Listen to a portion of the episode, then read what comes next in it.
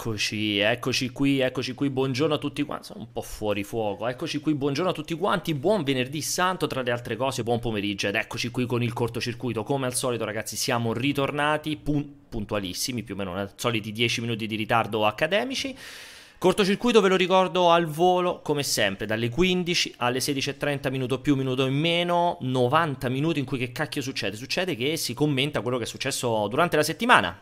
Raccontiamo, commentiamo roba che riguarda i videogiochi, commentiamo roba che riguarda il cinema, commentiamo roba che riguarda la tecnologia, commentiamo roba che riguarda il porno, tant'è che oggi avremo proprio un, uno dei due ospiti, sarà particolarmente focalizzato e competente in quest'ultimo argomento, ma non solo, ma ma soprattutto aspettate perché ancora non vi sentono, ma soprattutto insieme a me, adesso li vedrete come per magia ad arrivare, eccoli qui, eccoli qui, abbiamo ovviamente, non sono solo, ci mancherebbe altro, c'è uno splendido Alessio oggi con un'inquadratura veramente fantasmagorica, ma anche un meraviglioso e acculturato Francesco. Buongiorno ragazzi. Buon pomeriggio.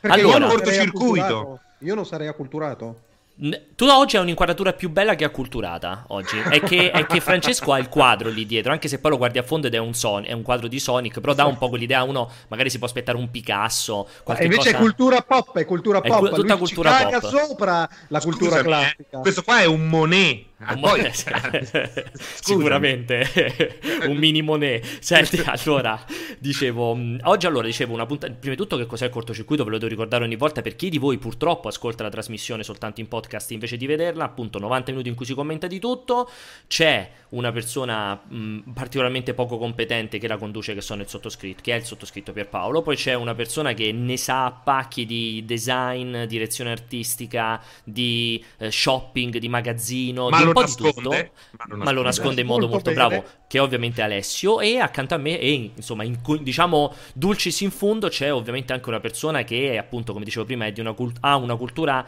incredibile per tutto quello che concerne i videogiochi. Un'enciclopedia videoludica. Un'enciclopedia videoludica, ma non una Treccani, una di quelle che trovate soltanto nelle librerie, quelle un po' dei bassi fondi, non una Treccani, perché non sei di massa, giusto, Francesco? È quella che trovi a Diagon Alley.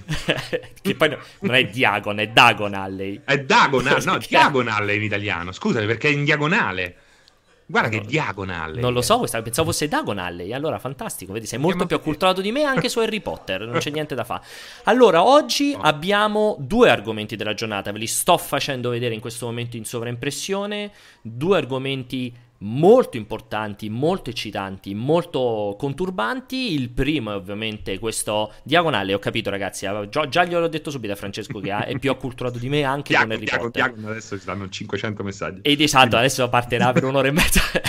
È il solito Pierpaolo! allora, il primo argomento del giorno ovviamente è il DualSense. Ricordiamo che è stato annunciato questa settimana in pompa magna con la grandissima capacità di Sony. Ha annunciato appunto il nuovo il DualShock, che tra le altre cose non si chiama più DualShock ma si chiama DualSense. Mi confermi Pierpaolo, scusami, che è la prima volta che se ne parla su multiplayer, no? Dall'annuncio. Credo che sia... Uh, sì, in realtà l'annuncio lo stiamo facendo adesso noi perché non oh, se ne è mai parlato e non è uscito neanche un video adesso fino ad oggi su multiplayer, né una notizia né un video. È la prima volta okay. che insomma vi diamo questa bomba in esclusiva. Parleremo del DualSense che è il nuovo pad di PlayStation 5, ma parleremo anche di Final Fantasy VII Remake. Io ho messo qui un, un titolo non così sibillino dicendo parleremo anche di Doom, Animal Crossing, Resident Evil 3. Diciamo più in generale parleremo di Final Fantasy VII che arriva a chiudere il, il, momento delle grandissime uscite di quest'anno e ora davanti a noi c'è il nulla cosmico, quindi cercheremo un pochino di capire che cosa giocheremo nei prossimi mesi se non questi titoli appena appena citati. Ma... E sviscereremo Final Fantasy VII che anche di quello non si è parlato. Mi Bravissimo, sviscereremo in modo molto approfondito perché probabilmente nessuno di voi lo conosce, credo sia la prima esatto. volta di cui si parla di Final Fantasy VII Remake.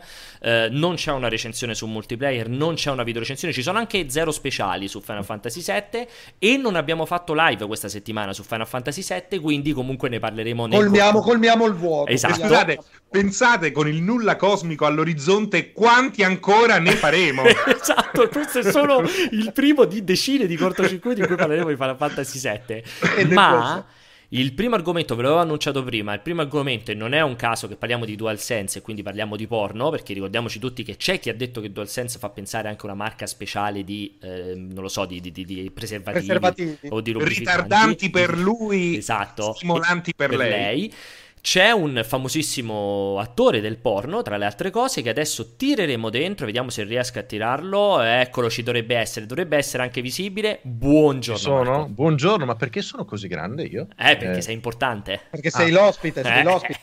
Perché noi abbiamo grande rispetto del porno. Ma- Ah, beh, allora avete scelto la persona più adatta. E così... Gatto! Quello è proprio gatto perché forse lo sai.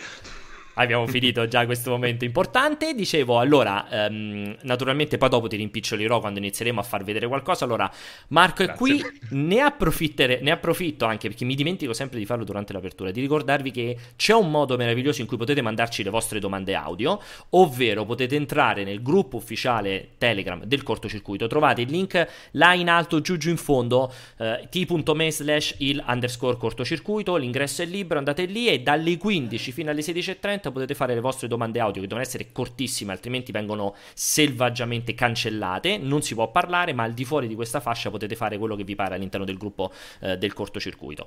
Allora Eh, Marco, Scusami, Alessio, tu non sei curioso di sapere in che modo proverà a farci ascoltare i contributi dei lettori oggi, Pierpaolo? Io Se penso- con il grammofono.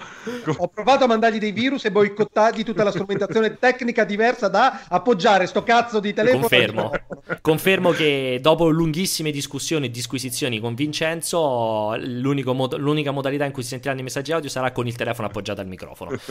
Allora, allora ehm, Marco, hai seguito la grandissima, incredibile presentazione di Sony con eh, quattro foto e un aggiornamento sul PlayStation Blog per annunciare il Ti dirò di DualSense? più, ho visto il vostro video. I vostri video, soprattutto il vostro video di voi due qui. Eh, Ok, Alessio non era presente purtroppo. Era anche breve, Corto. non so se hai visto, cortissimo, breve, un Una video solo di ventina di minuti di 22 che mi minuti. gustato, esatto, con Esatto. molto interesse per poi sapere che insomma di novità ce n'erano Non una giusta quantità. Però l'abbiamo mascherate Scopri tutto bene. sul DualSense, clicca qua. con anche l'immagine quella falsa Esatto. col meraviglioso Photoshop di Che Vincenzo in faceva cui finta. Esatto. Che c'ha- c'hai, che c'hai quel dito, Il quel pollice, dito Quel tronco, pollice pauroso, eh. che sembra che... ho il pollice spezzato in due che quando anch'io l'ho visto Avete rovinato la magia, ero sicuro E- che ve l'avessero l'avete. mandato in anteprima. Vincenzo. e si è anche incazzato tantissimo Vincenzo quando gli ho detto bello quel pollice lì ha detto di prossima volta te lo fai da solo stronzo Il pollice, però. Esatto, ma la cosa più bella è stato leggere fra i milioni di commenti, ci sono due o tre commenti cosmici di bestemmie, siete delle merde, mi avete fatto credere che avevate il pad, cioè in mezzo ai commenti mia. di YouTube c'è arrivato di tutto, ma ce n'è uno meraviglioso che dice tipo, ah, voi siete, siete tipo delle merde, non come Austin Evans, che è questo ragazzo di tecnologia meraviglioso che ha visto, è stato uno dei primissimi a vedere Xbox Series X, ha fatto sto video lunghissimo e fa non come lui che ha fatto vedere Xbox solo quando l'aveva e aggiungo io, se oggi andate a vedere i video, gli ultimi video pubblicati da Austin Evans, ce n'è uno in cui tiene in mano il finto, il, eh, proprio il DualSense, in cui parla di nulla, esattamente come noi, perché noi abbiamo esattamente preso ispirazione da lui per fare quel Photoshop. Quindi aggiungo questa cosa qui, mi ha fatto molto ridere la gente avvelenata, ma tutti lo fanno perché si chiama clickbait e noi siamo maestri. Allora, allora, Ma mio caro... poi secondo me c'è una differenza sostanziale eh, tra clickbait reali e quello che è stato fatto soprattutto su quel video, ma va bene. Allora, ehm, Marco, voglio sentire prima te. Allora, è inutile che ric- ricordiamo, o meglio, lo puoi ricordare ovviamente a grandi linee quello che c'ha il DualSense. Voglio prima di tutto sentire il tuo parere. Eh, se, parti da, fai una premessa. Ti piace il DualShock, cioè tutto quello che è stato il pad PlayStation No. fino ad oggi, o non ti piace? E se il DualSense cioè, cambia questa tua convinzione? Allora, mi, mi avete chiamato proprio per un argomento ottimo perché io il DualShock l'ho sempre odiato. vai, vai pure, Apprezzo vai. questi momenti. Ehm, l'ho sempre odiato perché quando mi sono cresciute le mani, oh, adesso io non so che, che mani avete voi come esseri umani, ma trovo che sia impossibile utilizzare questa cosa qui. Ok, quando ti sono cresciute le mani, che cosa intendi? Perché spiega meglio. Che praticamente Sei tipo aspetta, Gianni Morandi? No, mi si toccano i pollici quando cerco di utilizzare gli analogici. vedere. Oppure Beh, aspetta, però perché li utilizzi con la parte del poppastrello No, ma, ma lo stesso, lo stesso eh, parte pratic- praticamente l'analogico per quanto mi riguarda è troppo vicino al tasto quadrato e X e al, al touchpad. E infatti questo DualSense ha sistemato queste cose secondo me sarà il primo pad Sony che apprezza, cioè da quelli della Play 1 perché avevo le mani piccole, che apprezzerò sul serio. Ok. Quindi sono molto contento che abbiano preso le corna da quello della One Sì, lo so, purtroppo, eh, Marco, purtroppo Lo sono... devi scusare. Cioè, io non so che fare. L'altra volta con Rosario si è messo a sfornare il pane. Io pur di, di No, no, Hardware fa- Upgrade. è, è- è Purtroppo- tutto show, è esatto, bellissimo. esatto. Gatto, devi volerli Sono emozionato per perché non sono al male. livello, è quello il problema, non mi sento degno. No, mi dicevi quindi, ehm, cioè, sei contento che abbiano ritoccato queste cose Molto. qui? Sei contento del- delle corna di Xbox? Sì, sono molto contento perché allora, ovviamente poi dopo potremo decidere solo avendo il pad alla mano, Cioè, cosa ovviamente. è più comodo. A occhio sembra migliorato notevolmente nelle criticità che per quanto mi riguarda insomma, erano, erano abbastanza pro- problematiche. E il doppio colore, gatto? Allora, esteticamente credo sia la cosa più brutta che abbia mai visto. Tutto, non, non tanto il doppio colore, ma tutto, perché è praticamente un DualShock con le corna allungate, è un- una specie di ibrido, è, è bruttino, però chi se ne frega alla fine, non è che giocando sto lì a guardarmi le mani, guardo la televisione, Sì, l'importante ovvio. è che sia comodo. E la Quindi può console bianca brutto. ti spaventa? La console Perché, perché ovviamente c'è stato questo dibattito e molti hanno detto se fanno il pad Sì. bicolore, eh, se fanno il pad cucciolone è scontato che potrebbero fare anche, cioè la console in qualche modo deve, eh, diciamo... Per avere delle rifiniture. Eh, eh, Allora, io do per scontato che il pad rispecchi anche la console. Se- per- se- per quanto mi riguarda, beh, secondo me sarà la stessa roba. Ma quindi purtroppo per te. Ma purtroppo lì dipende sempre da uno come al salotto. Alla fine la console non è quell'oggetto di design che tu metti al centro della stanza che tutti devono vedere. Di solito lo metti sotto il televisore, magari anche un po' nascosto se non è così bello. Alla fine la sua funzione non è essere un oggetto artistico, poi se lo è, tanto meglio. Ma Quindi dichiarazione ufficiale, il gatto rifarà il salotto in funzione del design di PlayStation 5. È questo che Confermo, tutti i mobili- esatto. tutti i mobili Butterò di colore. Esatto, esatto. Ottimo. Butterò giù i muri per, per fare spazio nel caso i cavi non passino, insomma. Senti, un altro po' di domandine così al volo. Allora, il concetto dei... che solo io sono così folle purtroppo che lo continuo a esprimere ogni volta, il concetto dei pulsantini trasparenti è una cosa che ti piace o una cosa che ti lascia interdetto o una cosa che non te ne frega un cacchio? Allora, non me ne frega un cacchio, ma eh, dipende da come fanno i pulsantini trasparenti, perché di solito quando li fanno trasparenti sono anche lisci e scivolosi, oppure gommati e fastidiosi. A me piace la, la zigrinatura, Ok. Sì, è bella. La zigrinatura è meglio, è vero. esatto. E, e quindi anche lì do per scontato che siano lisci oppure gommosi. Spero più, più lisci che gommosi, perché poi gommosi si sporcano anche più facilmente. Tipo gli orsetti gommosi. No, i i gommosi dopo un po' di tempo diventano appiccicosi, Sì, che è la sì. cosa peggiore in assoluto. Cioè Gli analogici del, del, del nunchuck, o nunchuck come cavolo Divent- si sono diventati cioè, appiccicosi? Quelli sì, particolarmente appiccicosi e... mh, Anche dei primi pad eh, dei DualShock 4, eh, quelli È là vero, che si ragione. spellavano, diventano appiccicosi. Mamma mia. Sì, sì, Allucinante. Senti, e invece... Io ho tutta, ho tutta la tastiera appiccicosa, ma non ho mai capito il perché. A parte quello, volevo dire, no, sui pulsanti trasparenti c'è una cosa molto importante. Aspetta, aspetta Ali, perché io a te ti vorrei poi dare la parola proprio dedicata No, per... no, però stiamo parlando dei pulsanti trasparenti, fammi intervenire. Prego, Posso? ci mancherebbe.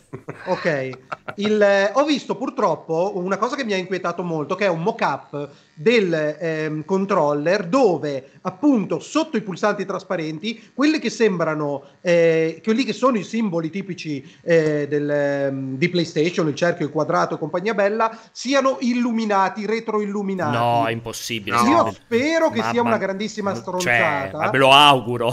Perché se c'è una cosa che odio, e già odio se, quel, Sì. se quell'interventino blu che hanno fatto è veramente una luce, io odio i pad che tirano l'attenzione.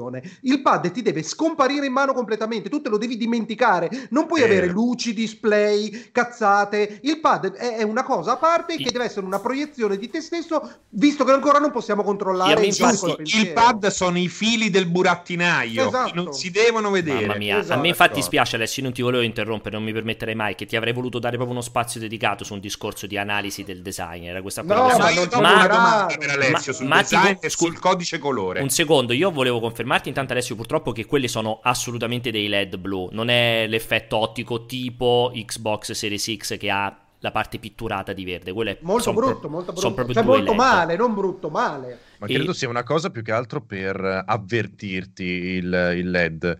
Eh, Tipo stai per prendere in mano, microfono. ti dice attenzione no, stai per prendere in mano un brutto pad? No, attenzione, guarda che il microfono è attivo, oppure attenzione, guarda che il microfono mutato, perché adesso è No, integrato. no, no, no, il, il microfono, la luce del microfono mutato o attivo dovrebbe essere, è proprio quella, se non sbaglio, il Cioè Quella il pulsante bianca. stesso, no, il pulsante stesso, se non ho capito male, si circonda di luce rossa quando dovrebbe essere spento, se non ho capito male, una roba del Quindi è genere. un albero di Natale, Tipo praticamente. alberino di Natale, Esatto. Però magari sarebbe Ok. fighissima la- l'idea che diventa invece rosso il LED sopra, molto più figa rispetto al pulsantino. Ehm, ti voglio fare un altro po' di domande, esatto Marco, visto che hai toccato proprio il discorso del microfono. Ti piace l'idea del microfonino aggiunto nel pad e soprattutto l'idea di conservare il touch e lo speaker nel pad? Sono delle cose che ti piacciono? Allora, personalmente parlo sempre a titolo personale, anche perché poi dopo non ho i numeri per vedere quanto queste cose siano state utilizzate da- dal mondo. Il, ehm, per quanto riguarda l'altoparlante, esattamente come il Wiimote, lo trovo è una cosa carina, insomma, è un di più che se c'è bene, se non c'è no- non ti cambia la vita. Il microfono mi preoccupa. Da un lato lo preferisco alla cuffietta terrificante che ti davano insieme alla console, la cuffia di Play 4, Sì, sì. quella con la Io la adoro quella cuffietta, lo sai? Eh. Io la adoro. Mamma mia. Ne- trovo che sia la, il- perfetta. Che miseria. sì, sì. Poi che parlo io che ho delle cuffie incredibili purtroppo perché non, non mi funzionano le altre. Eh, quindi eh, prevedo grandi audio terrificanti Bravo, in in, in partite, esatto. Quindi già, già prima eh, i ragazzini, soprattutto quelli che non, non andavano magari a comprare un headset, quello da 99 euro della, della Play 4 che, che era uscito, eh, que- quelli che non compravano quella cosa lì andavano appunto con quella cuffietta lì e avevano un audio terribile. Tu dovevi mutarli tutti quanti. Invece in questo caso sei più, sei più... Allora, in realtà, in realtà qui è, un- è una via di mezzo perché, per esempio, dicevamo con Francesco proprio anche nel video, mi spiace un po' ripetermi, però anche un po' sti cazzi. Sì. Io ho apprezzato tantissimo la scelta di mettere il microfono lì sul pad perché... Beh, è una cioè, cosa comoda. Esatto, io tante volte mi rompo le scatole a rispondere ai messaggini, a scrivere con i due analogici, che è una rottura di palle cosmica, proprio quella roba lì, e man- poter mandare al volo un vocale, ragazzi mi sto collegando, oppure ci facciamo una partita, oppure che, stai facendo, senza dover mettere la cuffia, è molto comodo. O mandare un messaggio vocale. Adesso Esatto, non so sì, se sì, apriranno anche questo mondo Sì, delle infatti chat. quello dicevamo, no? esatto, Che quello dicevo, magari- cioè, mandi il vocale al volo per dire, oh aspetta, ci vediamo fra mezz'ora, arrivo fra un'ora, sì ci sono, non ci sono. Do per scontato e spero, anche se proprio di ieri sera li- l- l- la conferma di un brevetto che a quanto pare ci dovrebbe essere un qualche tipo di riduzione del rumore, io mi auguro che le persone siano abbastanza ehm, senzienti Allora, e calma, eh, coscienti. perché può, può di- ridurre il rumore quanto vuoi, ma è una Esatto, cosa cioè, con dei tasti. esatto, con dei tasti se di io faccio fianco, così, sì. tu li senti. Fa schifo Eh, quella sì. roba. Mi Eh. auguro che quella cosa qui lì si possa, quanto, cioè la gente capisca che comunque il microfono, cioè delle cuffie serie con un microfono serio te lo devi comprare se vuoi giocare online, non puoi andare avanti con quella roba lì. Spero. Invece comunque il pigia pigia sui tasti lo senti anche con le cuffie normali. Eh, quindi pensa pensa co- No, infatti, figurati con un microfono nel de- pad dentro, dentro al pad. E no, invece ti volevo chiedere per quanto riguarda appunto il touch, perché anche il touch ha generato un po' di dibattito fra me e Francesco, nel senso che Mm. ehm, io non faccio fatica a reputare il touch, cioè la super, quella parte touch, il pulsantone touch come uno dei punti più deboli del DualShock 4. Sono assolutamente d'accordo. In termini, su esatto, in termini cosa. di qualità sia della componente touch, cioè di come strusci e di come beh, insomma reagisce il- la, la- la- la PlayStation, sia per quanto riguarda il, il feedback dello- della pressione. Però era ovvio, era scontato che dovevano riportarselo dietro e come diceva benissimo Francesco sarebbe anche una cretinata perdere un pulsante che poi in realtà ne possono essere 5. 5. Esatto. esatto. Quindi l'apprezzi questa scelta o no? Allora, io torno sempre nell'idea che eh, finché me lo spostano dal tasto quadrato ed è leggermente più spostato rispetto a prima, eh, a occhio sempre, per me è meglio perché non rischio di, di premerlo inavvertitamente. Non mi fa impazzire il fatto che sia il tasto select. Ecco, quello non mi piace. Avrei preferito quello come Mm. il tasto share oppure adesso si chiama create. Create. Esatto. Avrei, avrei preferito una funzione più secondaria e mantenendo a destra start, a sinistra select nei, nei pulsanti classici. Allora, eh, volevamo prima di sentire Francesco anche Alessio, io voglio fare una dichiarazione molto importante perché questa cosa qui secondo me farà la differenza, cioè ricor- ci ricorderemo tra anni questo cortocircuito perché ufficialmente, come state tutti vedendo, possiamo dire che dopo anni Alessio sta finalmente scopando. Questa cosa qui probabilmente, cioè ci voleva un cortocircuito, ci voleva il cortocircuito tra l'altro del venerdì santo per confermare questa cosa qui, tra le altre cose. Quindi, ma poi scusami, gra- Pierre, ma c'ha la sedia proprio, io me lo immagino la sera con la neve fuori anche in primavera che fa eh, eh, punto e croce davanti ma per quella sedia lì del, proprio vecchia, c'ha la ma sedia proprio... Ma secondo me è una sedia do- a dondolo. Quindi adesso Alessio ti, mi permetto di darti la linea, tu ti sei perso perché ti hai ritolto le cuffie mentre facevo una dichiarazione molto molto importante su, su, sul fatto che ci ricorderemo questo cortocircuito per sempre. Allora, io voglio avere da te, insomma, sappiamo tutti che Alessio è, è, è, nel suo eclettismo o nella sua ecletticità, non so quale delle due cose si dica, penso eclettismo, nel suo eclettismo è una persona che spazia dal, dal benessere al malessere, dalla gentilezza alla, alla, sprezza, ma soprattutto una persona che può mettere bocca su tutto perché è un musicista è un cantante, è un regista. Io direi eclilettico. Esatto, è un grafico, è uno scrittore, è un critico, è qualsiasi cosa. E quindi ti voglio Cinematografo, chiedere... non dimenticare. Eh, c- ho detto su... prima, ah, sei critico cinematografico, cinematografico No, no, proprio cinematografo. Ah, sei cinema. proprio un cinematografo. Cioè, ma sei un cinematografo, c'hai cinema quelli vecchi, cioè dentro non di te che li proietto. Proiett... No, esatto, si pro- proietti film. E, mh, e proprio, ed è perfettamente allineato un po' con lo stile di internet, cioè dove si può dire un po' tutto. Quindi ti volevo chiedere Voglio un tuo parere da maestro del design. Ricordiamo tutti che la bellezza dei nostri siti, delle nostre interfacce, delle nostre grafiche e anche questo cortocircuito che state guardando viene proprio dalle scelte di design di Alessio. Seriamente voglio un tuo parere su 3-4 elementi: i tasti trasparenti, il bicolore e la forma che diventa veramente il figlio, come hanno fatto, hanno scritto anche su multiplayer, la fusione tra il pad Xbox One e il DualShock 4. Io ci aggiungo anche un'ultima cosa in extremis, Vai. la mancanza del codice eh, di colori che da sempre rappresenta un po' tutti i quattro tasti PlayStation. sempre, sempre che quella roba che ho detto prima non, non, non sia vera. Perché no, nel caso sarebbe drammaticamente no, vero, è, è impossibile. Sarebbe ma cosa... voi l'avete visto però? L'avete visto quel mock-up? Sì, ma dai, ma è impossibile, non è ci poss- credo neanche morto che siano retroilluminati, sarebbe veramente cioè, la merda. Al buio, al buio no. è come avere, avere dei cioè, raggi negli occhi. Cioè, Vi auguro che non sia possibile uno una spreco di... di risorse no, no, sia, sia elettriche che eh. ma anche i LED, una roba che costa di più che non ha senso mettere. Ma poi sembra cioè, è proprio chiaramente i tasti trasparenti con la scritta che è die- secondo me anche dietro al tasto, non è neanche dentro al tasto. Comunque ti lascio la parola, Ale. Allora, eh, ovviamente non è che si possa dire molto da quello che si è visto perché le foto sono sostanzialmente due. Il, la crasi che è stata effettuata tra il pad di PlayStation e il pad eh, di Xbox One era sicuramente attesa e non solo attesa ma ben voluta da chiunque. Quel passaggio, come diceva prima il gatto, eh, dei corni dai dildo di gomma precedenti a questo, a, a questo, a questo cambio nel, eh, nello smusso laterale ma che però diventa spigoloso all'interno, che però abbiamo tutti avuto in mano il cioè non tutti probabilmente, ma chi ha avuto ma- in mano eh, l'Elite o comunque il pad di Xbox One ha apprezzato per l'ergonomia.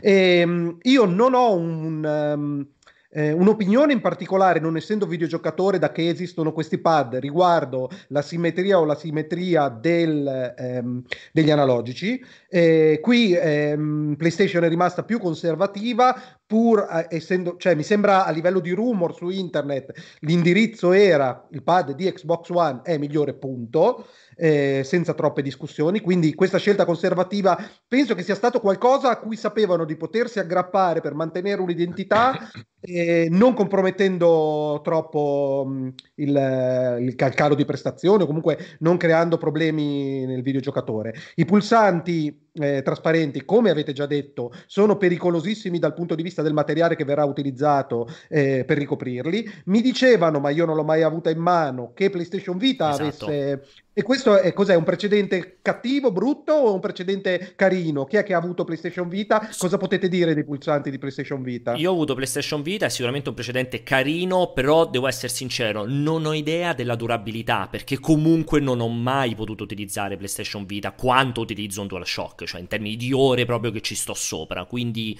ehm, non, non, so dirti quanto dovranno durare, sicuramente esteticamente non è un precedente brutto, anzi, ehm, a livello di quel discorso gommoso non gommoso, quelli di PlayStation Vita secondo me erano, si spostavano sulla parte del troppo gommoso, pur rimanendo comunque piacevoli. C'è anche da dire che quelli di, di PlayStation Vita erano gommosi ma piccolini, quindi tu facilmente passavi da un tasto all'altro. Quindi Quindi non era una resina, una resina rigida, era comunque gommosa no, veramente. Più sul gommoso che... E non si consumava, però non, nessuno ha usato eh, PlayStation Vita abbastanza. No, esatto. no, io l'ho usata un bel po', io l'ho usata un bel po' e me li ricordo leggermente più duri, non ho avuto problemi, erano forse un po' troppo piccoli, ma d'altronde eh, lì eh, lo spazio era limitato, eh, non era male. Di fatto il D-pad, che era composto della stessa, diciamo, sostanza, era costruito con la stessa resina, come vogliamo chiamarla, era molto molto comodo, ma quello è il classico D-pad eh, made in Sony che si conferma sempre eh, molto preciso e molto confortevole. Sì, io dicevo, mio... ti dicevo che si spostavano più sulla gomma perché se devo immaginare uno spettro che va dal tasto normale del DualShock 4, sì, sì. Eh, cioè comunque non era quella durezza, era Lo sai che sembravano quelle pillole sì, trasparenti bravo. che prendi, sono molto dure, ma si sciolgono velocemente una volta raggiunto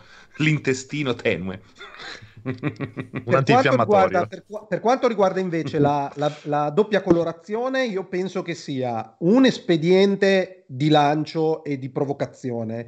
Eh, non mi stupirei eh, se al lancio si potesse avere la console e il pad in versione bianca e in versione nera. Ah, addirittura? Eh, sì, non, non, sono così scettico, stante che avendo presentato questo, se ne deve esistere una delle due, ovviamente esisterà la versione bianca, cioè questo è, è scontato. Però non mi stupirei se ci fossero entrambe le versioni, ma soprattutto perché abbiamo... Tutta Scusami. nera, cioè una versione tutta sì, nera come sì, il classico. Sì, okay. sì. Perché, poi, perché poi alla fine questa scelta qua, che ripeto è più marketing e presentazione che non sostanza ehm, e design, si traduce nel fatto che abbiamo visto l'Elite, eh, il, il pad di Xbox One, adesso sì, anche anche, qua, anche quasi con, eh, con, i Joy-Con eh, di Switch, con la personalizzazione totale, la colorazione del pad a parte al lancio lascia il tempo che trova, perché nel brevissimo periodo le persone... Arriverà in mille colori. Esatto, cioè Sony sicuramente eh, ha fatto sì. questa, questa, variante qui perché vuole, vuole, riuscire a proporre un servizio come, non mi ricordo come si chiama, Xbox Identity, non mi ricordo... Lab, tipo c'ha Lab qualcosa, esatto, secondo me. Dove, sì. ti, dove ti crei il pad che cazzo ti pare? Hai tre elementi, la gente ci può giocare. Per me, vedendo vedendo tutti gli obrobri, perché io personalmente odio,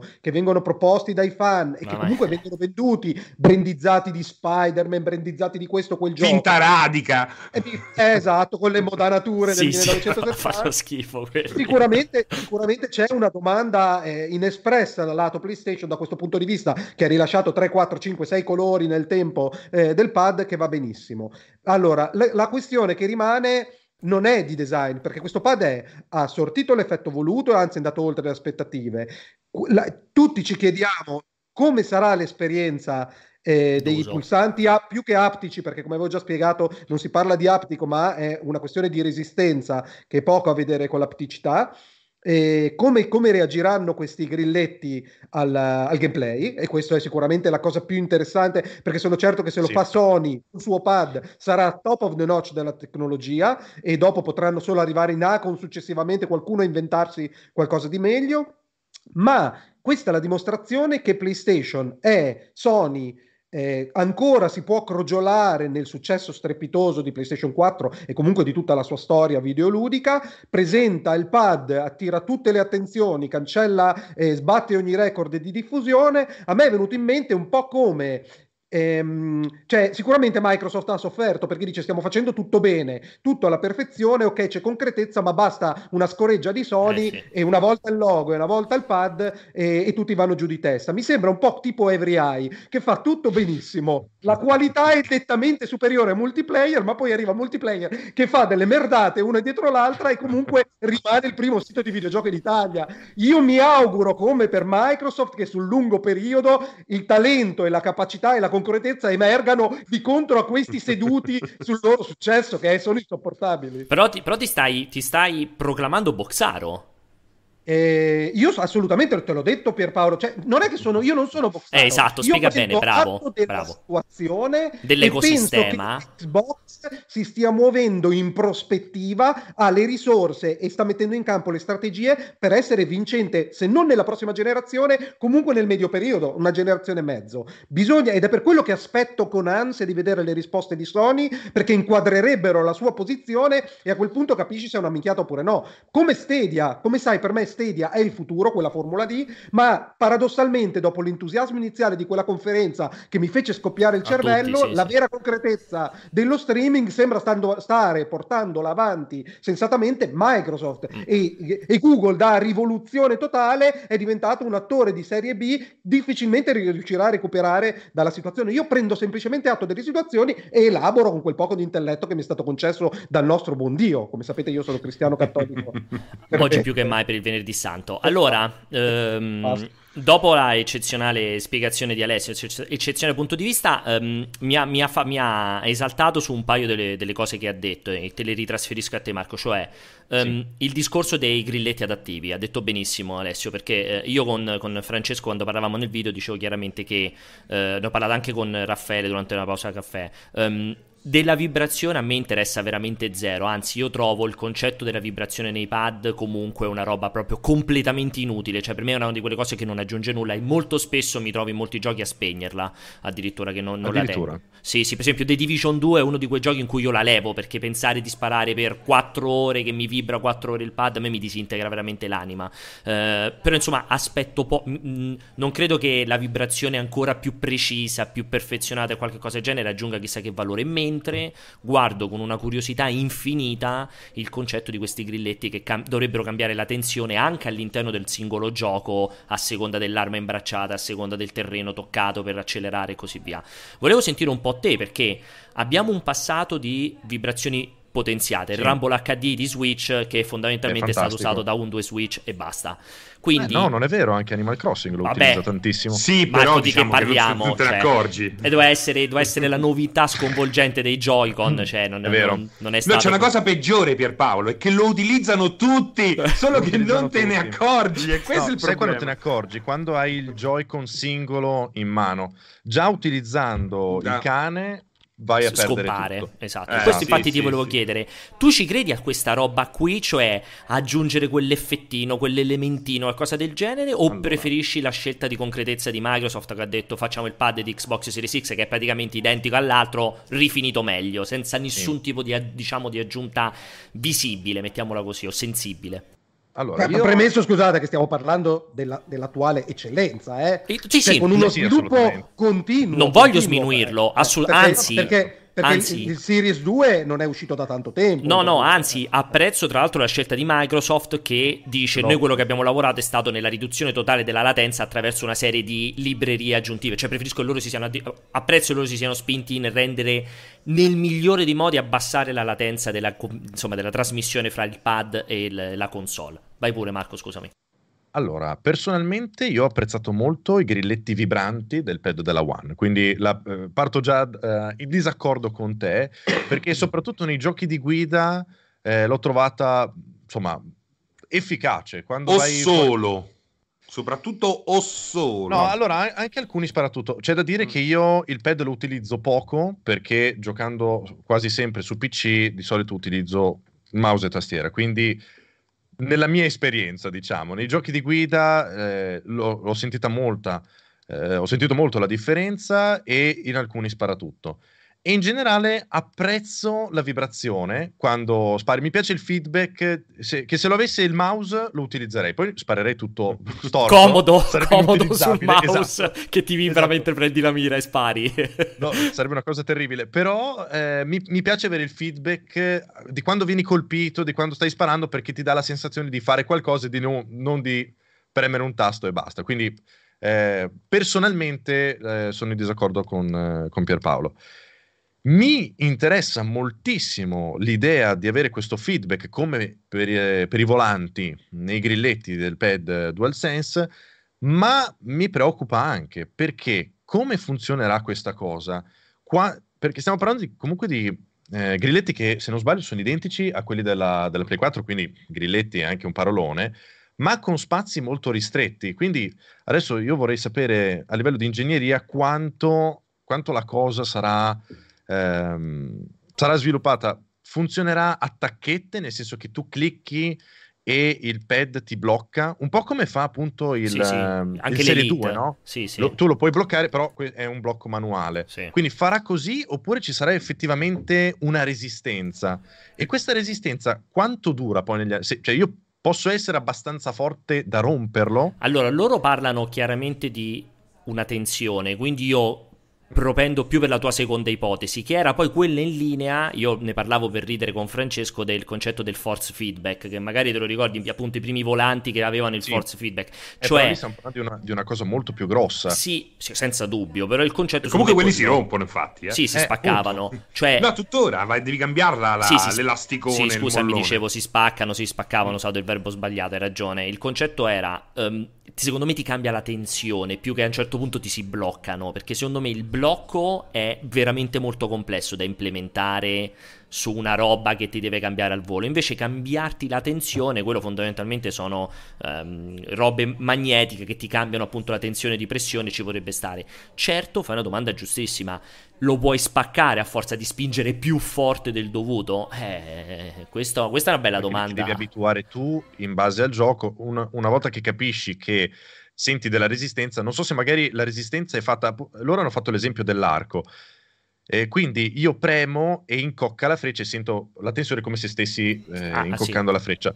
Ma quindi il gioco vuole che io metta più forza oppure semplicemente vuole che io vada giù più lentamente. secondo me è la via di mezzo, lo sai gatto, cioè secondo me sarà più difficile riuscire per esempio a trovare l'esatta tensione per scoccare la freccia, utilizziamo questo esempio, che è quello che ha utilizzato Quindi ti devi calibrare. Esatto, cioè nel senso che cioè, più vai in profondità, più ti... sentirai resistenza esatto. e quindi ti sarà più tra... difficile trovare il, lo sweet point, quello sì. che ti consentirà di fare allora, allora, ti premesso... vuole trasmettere fatica, secondo me. Sì, però scusate, scusate, scusate. Dio ci scampi dallo scenario che ha appena raccontato Serino del fatto che questa roba qua vada a intervenire sul gameplay, che diventi l'ennesimo gimmick rompicoglioni, per cui per scoccare la freccia devo beccare la tensione giusta. No, eh, io voglio semplicemente... No, no, no, no, è così... Come il touchpad scusate, di vita. Scusate è così all'inizio per ogni stronzata e infatti muore quella roba lì velocemente perché rompe i coglioni. Quello Come il six axis, ricordiamo feedback, il six axis. È un feedback tattile, un po' più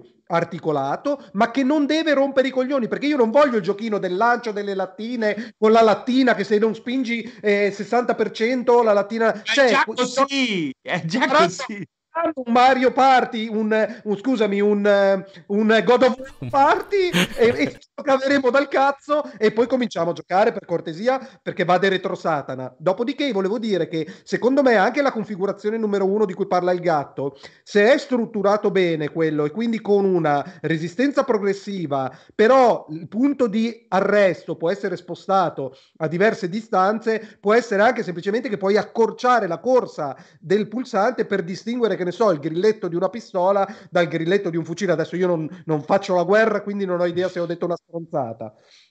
E quindi entrambe, entrambe, le configurazioni sono possibili. Per quanto riguarda il rischio di rottura, io mi auguro che abbiano fatto un calcolo banale, hanno preso al Kogan o non so, ba- Battista o robe del genere, che hanno messo il pad in mano, hanno misurato la pressione che può esercitare con l'indice, la massima, come, come si fa con i ponti, e hanno messo deve resistere a un 10% in più.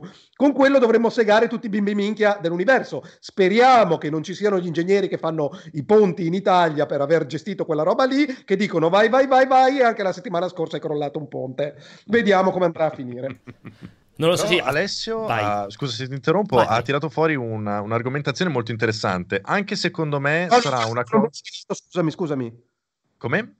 Volevo portare argomentazioni interessanti, volevo solo oh, rompere succede a tutti, vai, tra- vai, tranquillo, succede a tutti. Anche vai, secondo vai. me sarà una cosa che verrà utilizzata tantissimo all'inizio dei titoli Sony e poi mai più. Un esempio chiaro è il touchpad posteriore di Vita che io ho odiato dall'inizio, però tutti i giochi ti portavano a utilizzarlo. Poi potendolo disattivare, ringraziando il cielo, però sia il touchpad che ehm, il motion si poteva disattivare. Ma, ehm, in Uncharted, ad esempio, io stavo giocando per i fatti miei e ogni due minuti ti apriva Aspetta, la mappa. vero, o è vero, è è Però vero. aspetta, il touch di vita, di vita era veramente una roba Era ingombrante. per- ingombrante, stupida, Inutile. poco reattiva, eh, inutile. No, Sì. certo, però era una feature che Sony Sì, ha voluto sì, mettere sì, sì. e anche sfruttare Ma nei co- suoi Però giochi. assolutamente gimmick, questo Sì, in questo eh, caso... però Francesco pure il Six Axis, cioè co- Ma il Six Axis secondo me è un'opzione in più che io personalmente preferisco avere piuttosto che non avere, anche solo Ma- per scrivere, eh? anche solo per scrivere con eh, la tastiera Ma digitale. non lo so, boh, però è proprio pure quello l'avevano annunciato, cioè ci avevano tirato sui giochi, ci ricordiamo tutte le presentazioni, le delay, Certo, certo. cioè è un gimmick che non, non ti renderà mai più piacevole rispetto al gioco classico con i due analogici. Può essere utilizzato secondo me in un certo modo, sono più Scusa- possibilità. Questo Scusate, a proposito di touchpad, voi che siete più pratici di me, conoscete più giochi di me, più esperienze di me, ma è stato utilizzato su quel cazzo il DualShock 4? Perché non è scomparso? A me quello inquieta molto, soprattutto perché so che Serino è anche un fan di quella minchiata. No, io sono un fan non in quanto touchpad, in anche quanto se c'è chi lo utilizza per esempio anche proprio per scrivere, quindi è sempre una possibilità in più. mia. La gente mia. disturbata c'è, allora facciamo il pad che fa il microonde! Facciamo il pad che fa le uova! Tanto è un'opzione in più! Eh, beh, Ah! se, se puoi farlo mantenendo i costi bassi, perché no? Comunque, a me quello ma che piace... che, scusami Francesco, ma chi lo usa per scrivere quel touch? Per? Ma guarda che per scrivere non è così scomodo, Ma ragazzi, dai, come il insomma. Six Axis. Insomma. Co- Probabilmente meglio, probabilmente meglio dell'analogico, però, eh, per scrivere Eh, sul tastierino di PlayStation. Mamma mia. Io personalmente scrivo con il Six Axis, non con il touch. Quello che per cui penso che il touch sia un elemento, non dico fondamentale, ma necessario, è il fatto che può essere utilizzato anche per farlo trasformare in cinque tasti diversi.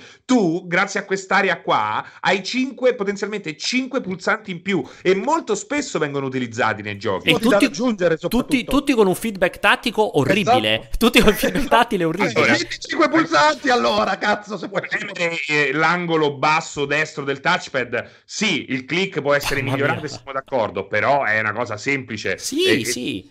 Sì, mi- mi- e so- sono molto d'accordo con Francesco. Credo che l'abbiano tenuti prima di tutto per una questione di compatibilità. Perché comunque il, il- DualSense può essere usato anche su PlayStation 4. Quindi, ovviamente, per questione di compatibilità l'hai dovuto tenere.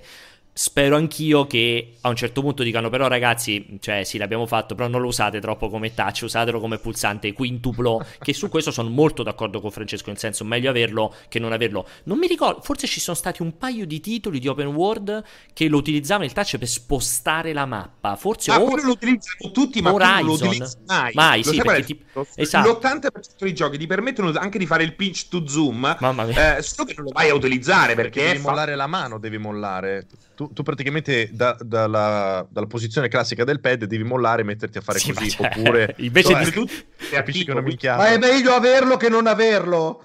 Questo è il mantra. È come il pene. Più. Chi dice pure in chat, io non l'ho mai utilizzato, ragazzi, io oh, gioco a un botto di giochi ogni anno e ci, sta- ci sono un sacco di giochi che utilizzano almeno il touchpad per avere due pulsanti in più, Fra- ma ce ne sono tantissimi. Rag- E, e ragazzi- allora io invece vi volevo chiedere, scusate, ho avuto l'esperienza di prendere in mano sempre il pad dell'Xbox, que- l'Elite che ha quella- quelle aggiunte sotto, che poi penso che tramite un accrocchio anche sul DualShock sono state aggiunte, Sì, quelle già. due levette interne posteriori. quasi. nel- Quelle mi sarebbe piaciuto vederle Esatto. di default, perché quelle sono in una posizione ideale, non utilizzata, estremamente reattive con, quel- con quella forma a leva. Mi, mi- mi- mi hanno, mi hanno dato un senso veramente di aggiunta alle possibilità. E quello era meglio averlo che non averlo. Secondo me è un po' presto per una cosa del genere, per aggiungere altri quattro tasti così.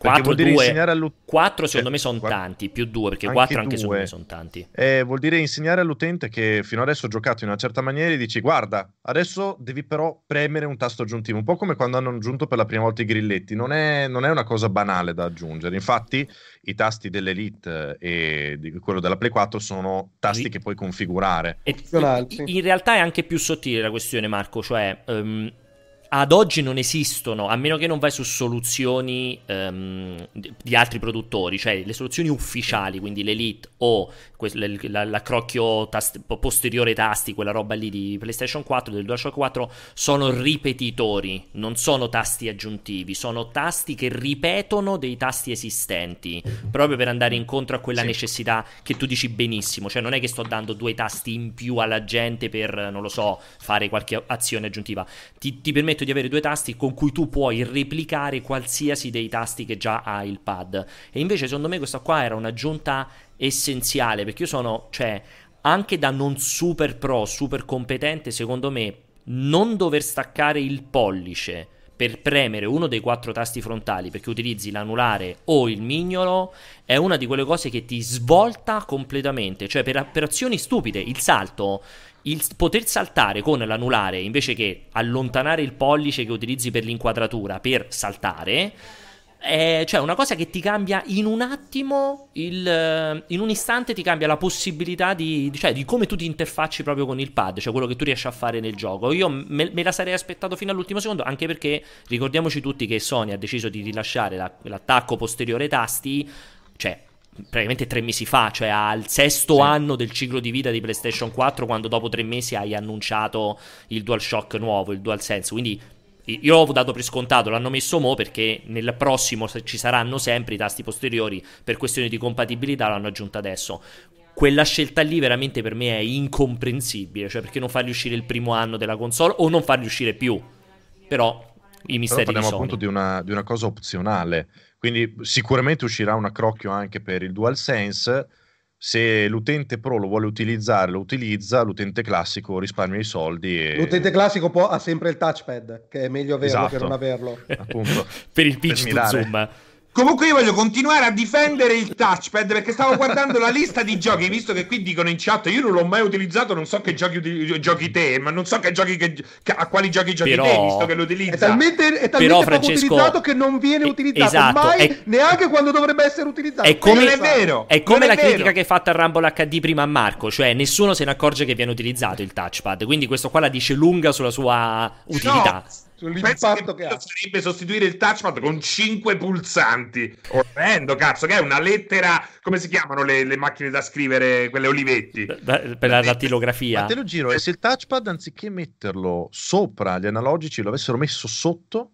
Eh, ma poi lo tocchi sempre per sbaglio come vita, mannaggia. È figo. Eh, non sono così convinto. Perché allora... magari la, la, mano riesce a fare quell'arco adatto.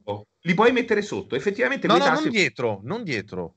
Dove? So, so, sotto gli analogici. Sposti gli analogici più in alto al posto del touchpad, il touchpad eh, lo metti qua tosta, sotto. Eh, è molto tosta, questa è una roba che... È un cambio di design importante. Allora, vi, no, non vorrei mai interrompervi e soprattutto non vorrei mai tagliare Marco perché ci mancherebbe, però siamo quasi all'ora e io voglio anche parlare un minimo di Final Fantasy VII, ma prima di far andare via Marco visto che lui è l'uomo. No, perché Marco di... non sa un cazzo di Final Fantasy VII, per questo qua lo mandiamo via. Mm, no, esatto. lo voglio. Infatti, se, è meglio se me ne vado confermo. io, Paolo. No, confermo, confermo. Di... Lui, lui, stesso mi ha detto: Ti prego, fammi parlare di tutto tranne che di Final Fantasy VII. No, io in realtà volevo sentirlo su Animal Crossing molto, molto rapidamente. Nel senso che allora il gatto sul tubo, insomma, Marco chi di voi lo segue sa per certo che è iper mega fan di Animal Crossing, ha fatto un miliardo e mezzo di live e continuerà a fare un miliardo e mezzo di live sul gioco. Eh, ovviamente da... gente che segue, eh, ridendo e scherzando, guardavo una live l'altro giorno, stra... passa i 2000 con una serenità tranquilla. Assolutamente.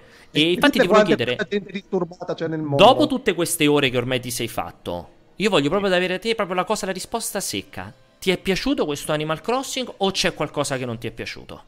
Oddio, risposta secca. Vabbè, eh... secca nel senso, cioè, articolata, sì. ma non mezz'ora, ecco. Trovo, no, no, chiaro, ok. Eh, credo che sia uno dei punti più alti della serie eh, anzi, sicuramente il punto più alto della serie, è il gioco più bello ed è bellissimo. Ha delle criticità per quanto mi riguarda, ovvero, eh, a parte ho fatto alcuni limiti che purtroppo Nintendo ha nei suoi giochi, non puoi craftare più di una cosa alla volta. Se devi craftare 10 esche per dire devi farla una alla volta con tanto di dialogo, eh, l'online è terribile, devi aspettare 10 minuti per invitare qualcuno ed è, ed è una cosa eh, impossibile da fare. Per, proprio a livello di gioco hanno cambiato radicalmente il, il gioco, non ha più una difficoltà praticamente. Una volta tu piantavi un albero, se non l'annaffiavi bene o se, annaff- o se, piantavi troppi alberi, alcuni alberi morivano e non potevi recuperarli. Adesso tu il germoglio lo puoi piantare dove vuoi e raccoglierlo. È diventato ehm, neanche un The Sims, ma proprio un, un, giardinetto zen che ti vai a costruire come vuoi, ma non puoi sbagliare in alcun modo. Questa cosa personalmente mi piace meno e è diventato mm, ti, ti, butta sulle spalle moltissima responsabilità ed è praticamente diventato un lavoro a rispetto di quelli precedenti dove era quelli più precedenti, quindi eh, prima di New Leaf, dove era solo ed esclusivamente un passatempo. Ok, ok. Quindi, quindi diciamo, soddisfatto sì. soddisfattissimo, ma non ancora soddisfatto, cioè ancora sogni un Animal Crossing perfetto. Non credo che lo vedrò mai perfetto, perché ovviamente sto parlando sempre della, della, mia esperienza. Loro l'hanno reso più un videogioco che, rispetto certo. al passatempo che Animal Crossing okay. era inizialmente. Ok, allora io di nuovo vi invito, ma manco ce ne, non ce n'è manco bisogno, a seguire ovviamente Marco su YouTube e su Twitch, quindi lo trovate tranquillamente come il gatto sul tubo. Marco, come al solito, grazie un miliardo per essere venuto a qui. Voi. Eh, Marco, tra l'altro, è di una disponibilità infinita. Lo voglio sempre sottolineare. Quasi dipendesse da, da, lui e da noi, potremmo fare veramente live tutti i giorni. Ma purtroppo non è sempre così semplice, anche perché giustamente è una tabella di marcia abbastanza ferrea lui per stare dietro a tutti quanti. Quindi, Marco, grazie un miliardo per essere stato qui quest'oretta con il cortocircuito. Spero di rivederti quanto prima proprio. Quando volete. Sì. Eh, aspetta che mi cresca un po' la barba. Va appena, bene. Appena ce l'ho un po' più lunga. Ciao allora, gatto, è sempre un piacere enorme. Se esco rompo tutto. Esatto, allora aspetta, io adesso cerco di tornare su di noi in un modo che, che non conosco per poi chiamare Christian dopo. Quindi adesso, tanto, ciao ciao, grazie, è stato un piacere. Tu puoi anche andare. Ok. Vediamo cosa si romperà. Si romperà sicuramente qualsiasi Addio. cosa. Adesso, ciao, Sicuramente Marco, Alessio diventerà gigantesco. Sì, Io sì, adesso ci saranno le deformazioni totali. Perché adesso nel frattempo io, mentre eccolo lì, già sta... No, sei diventato te gigante stavolta. Adesso io.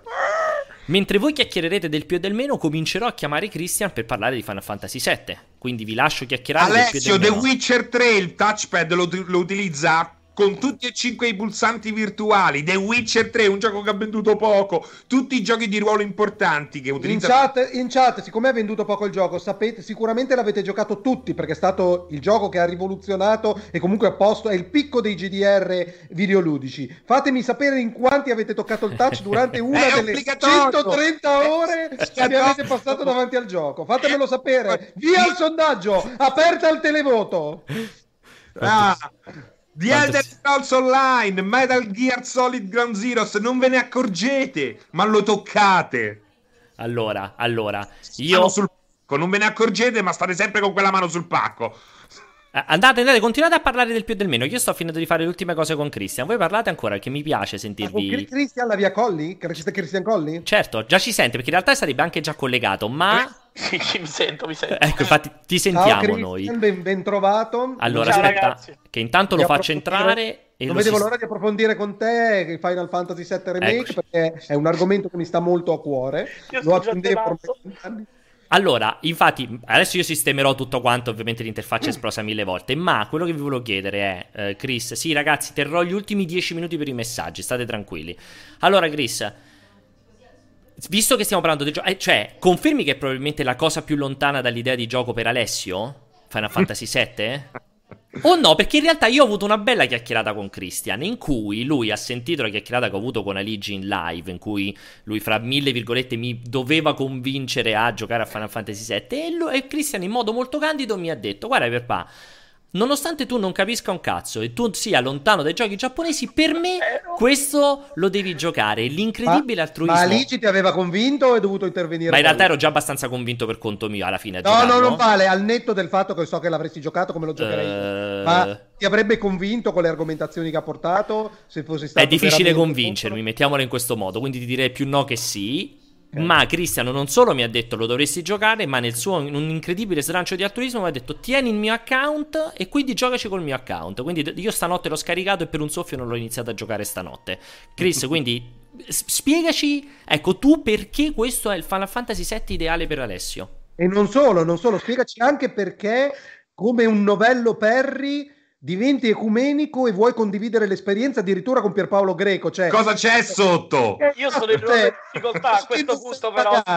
So che non sei pagato. Um, ma io in realtà non so bene esattamente che rapporto abbia Alessio con uh, gli RPG o il JRPG o con Final Fantasy in, nello specifico. Ah, eh, io non sono così tanto in confidenza con Alessio, però secondo me la, la, questione si risolve molto semplicemente, ovvero che Final Fantasy VII Remake è quanto di più lontano ci sia a questo punto dal Final Fantasy VII originale. Cioè, non è un JRPG. Io una cosa che ho cercato di combattere assolutamente in questi giorni è l'idea, eh, perché io ho letto molti, anche molte critiche di gente che diceva, ah, ma questo non è un JRPG. E que- e beh, sti cazzi, no, non lo è. Infatti non è più un JRPG nell'accezione che noi abbiamo sempre dato a questo acronimo. Eh, a parte che, cioè, secondo me, ragazzi, cioè, definire JRPG ormai è impossibile. Nel corso degli anni, quante derive hanno preso questi giochi? Cioè, gli stessi Final Fantasy sono molto diversi gli uni dagli altri. Quindi, no, cioè, l'unica cosa più vicina che tu puoi definire di JRPG è Dragon Quando ti rompi il cazzo, Cocolli. Quando ti rompi il cazzo è un JRPG. non lo puoi dire a me, Alessio. Io quando ho so, e un so. po' mi sono anche rotto il cazzo del JRPG, per la verità. Mm, però diciamo che eh, se noi idealizziamo come JRPG quello che era Final Fantasy VII nel 97, Final Fantasy VII Remake non è un JRPG. Io ho pure fatto un paragone nella recensione, ho detto che è molto più simile a God of War, l'ultimo che è uscito, o a un Uncharted o addirittura ai nuovi Tomb Raider piuttosto che un JRPG, perché in realtà è un action adventure in terza persona dal taglio cinematografico, cosa che Final Fantasy VII originale sicuramente non era.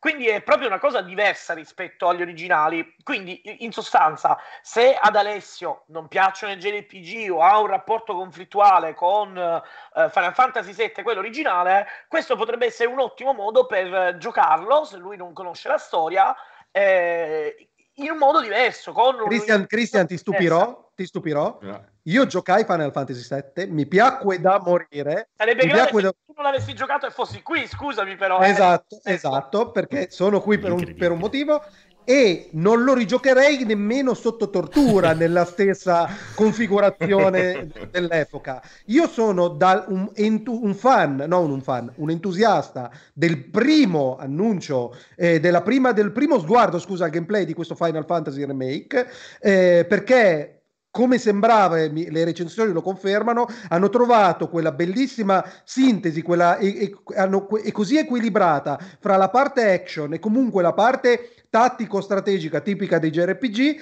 che è veramente comprendo quello che mi dici dicendo se non ti piacciono comunque questo è una soft entry e oltretutto con dei valori produttivi strepitosi a quanto pare. Ma guarda per dirti una cosa, una cosa molto Uh, una domanda molto frequente che ho letto in questi giorni è: ma ragazzi, che mi consigli, lettori a caso, spettatori di Twitch a caso, ma ragazzi, mi consigli di comprare questo o Persona 5 Royale? Che Francesco, tra l'altro, ha recensito il Royale mentre io lavoravo ad Animal Crossing. Io ho giocato il Persona 5 normale. Io ho letto le recensioni di Francesco, bellissima, perfetto, tutto quello che lui ha detto. Però, se qualcuno come Alessio mi chiedesse, ma eh, voglio giocare un gioco di ruolo e devo scegliere fra Persona 5 Royale e Final Fantasy 7 Remake, e io ho questo rapporto con i, con i generi RPG o con gli RPG in generale, cosa mi consigli? Io non ti consiglierei Persona 5 Royale, che è un gioco straordinario. Era straordinario l'originale, è straordinario questo. E invece Però... a me, e invece a me, consiglieresti?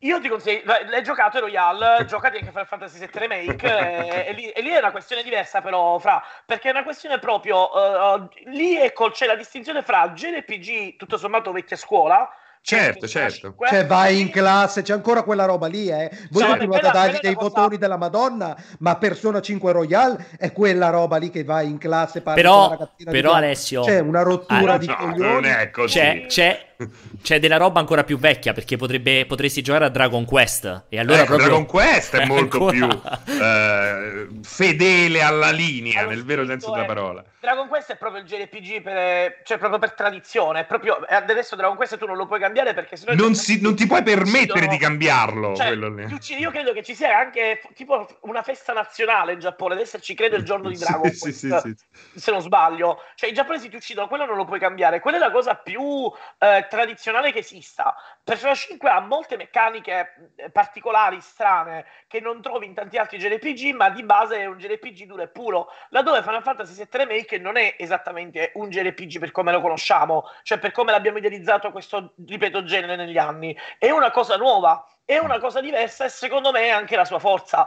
Io credo che abbiano trovato una, un equilibrio davvero ottimo con questo gioco fra il nuovo e il familiare cioè, credo che sia l'espressione migliore che, con cui si possa definire, perché è familiare, se tu hai giocato Final Fantasy VII, ritrovi sì. determinate circostanze, ritrovi determinati personaggi, determin- una, una, certa scrittura delle, delle, diciamo, delle vicende, eccetera, però è tutto nuovo, ha una veste chiaramente nuova, perché graficamente è un gioco moderno, eh, il sistema di combattimento è nuovo, ci sono determinate cose che sono uh, ancorate allo spirito, a quello che era Final Fantasy VII e che non puoi cambiare perché era quello, tipo le atmosfere, gli scenari, mm, i personaggi, eccetera, e poi ci sono delle novità che secondo me lo inquadrano bene nel senso del remake che loro gli hanno voluto dare. Christian, ma sì. secondo te è più Final Fantasy? Domanda un po' così, ma è più Final Fantasy questo uh, remake o il 15? Bra- guarda, oh, bravissimo, bella domanda. Eh sì, ma adesso la domanda Bra- no, eh, fare ti, te. ti devo riconoscere, bravissimo, una bellissima domanda. È una bellissima domanda, Bravo. ma tu intendi a livello di gameplay a livello proprio generale? In generale, Fantasy, anche a livello fantasy. di gameplay, ma non solo.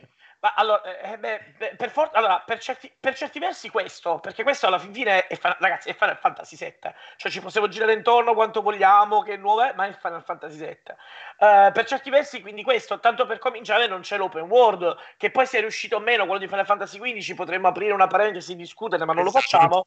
Ecco, però, però questo qua è più eh, diciamo è più fedele alle origini, mentre Final Fantasy XV è un po' un esperimento che tentava di percorrere i passi de- de- de- degli RPG open world è, che sono usciti negli è, ultimi anni. È un, un, più... è, un, è un po' il Phantom Pain dei Final Fantasy il 15, cioè quello che ha voluto... mi piace come, come eh. paragone. Diciamo che era un po', eh, come posso dire, eh, non voglio, è una parola forte, attenzione, eh, il 15 era un po' inquinato dalla voglia assolutamente di fare qualcosa di simile ai, agli RPG, ai giochi di ruolo che hanno avuto molto successo in questi anni, a cominciare da The Witcher. Quindi, diciamo, lì hanno un po' forzato la mano perché volevano fare una cosa, diciamo, rivoluzionaria rispetto ai precedenti Final Fantasy. Però ecco, qua c'è una cosa importante, cioè il cardine di Final Fantasy proprio eh, il, il, pilastro a livello concettuale di tutto il brand, di tutto il franchise, fin dal primissimo episodio negli anni Ottanta, è che ogni Final Fantasy deve essere rivoluzionario rispetto ai precedenti, in qualche maniera, deve essere diverso. Ed è una schiavitù probabilmente, cioè un errore questa voglia per forza di è una cosa che col tempo si è anche un po' persa, per la verità, perché per esempio, che so, fra Final Fantasy VII e, Final Fantasy IX eh, i giochi sono chiaramente molto diversi, eh. però alla fine, anzi fra Final Fantasy VI e Final Fantasy IX i giochi sono molto diversi fra di loro, ma se vai a notare comunque alla fine la struttura è praticamente è quella. Esatto, esatto. Quella. Però in realtà all'inizio, quando è stata creata da Sakaguchi questa serie, l'idea di base, quando doveva essere l'ultimo, il primo e ultimo gioco della serie e poi ha avuto successo e hanno fatto tutti gli episodi che conosciamo, l'idea di base è che ogni nuovo Final Fantasy doveva essere qualcosa di, appunto di nuovo rispetto al precedente. Loro non si dovevano ripetere, laddove il loro, il loro concorrente principale all'epoca, che era Inix, Inix faceva tutto il contrario. Esatto, bravissimo, faceva il Dragon Quest con lo stampino, perché quella serie doveva essere fatta in una certa maniera. Una doveva essere sempre rivoluzionaria con se stessa, l'altra doveva essere sempre fedele a se stessa. Quindi, però, ripeto, sono discorsi che se noi andiamo a cercare sì, delle radici, sì. eccetera, um, è, è, difficile discutere oggi di J. Io vedo che in chat si incazzano pure un po' per la definizione che diamo di JRPG, ma per me ormai è una definizione talmente vaga. Senso. Sì. sì, esatto, perché sono proprio desueta, proprio desueta più che vaga. Cioè una sì, alla fine tu come JRPG, quando, eh, cioè, cosa, cosa, può essere? Un gioco perché è fatto in Giappone? No. Perché il personaggio ha un, un character design molto giapponese? No. Un JRPG è un gioco di ruolo, vabbè, giapponese, cioè un gioco di ruolo magari sviluppato soprattutto in Giappone o non solo, che sia il più vicino possibile all'idea che noi abbiamo, cioè al del JRPG.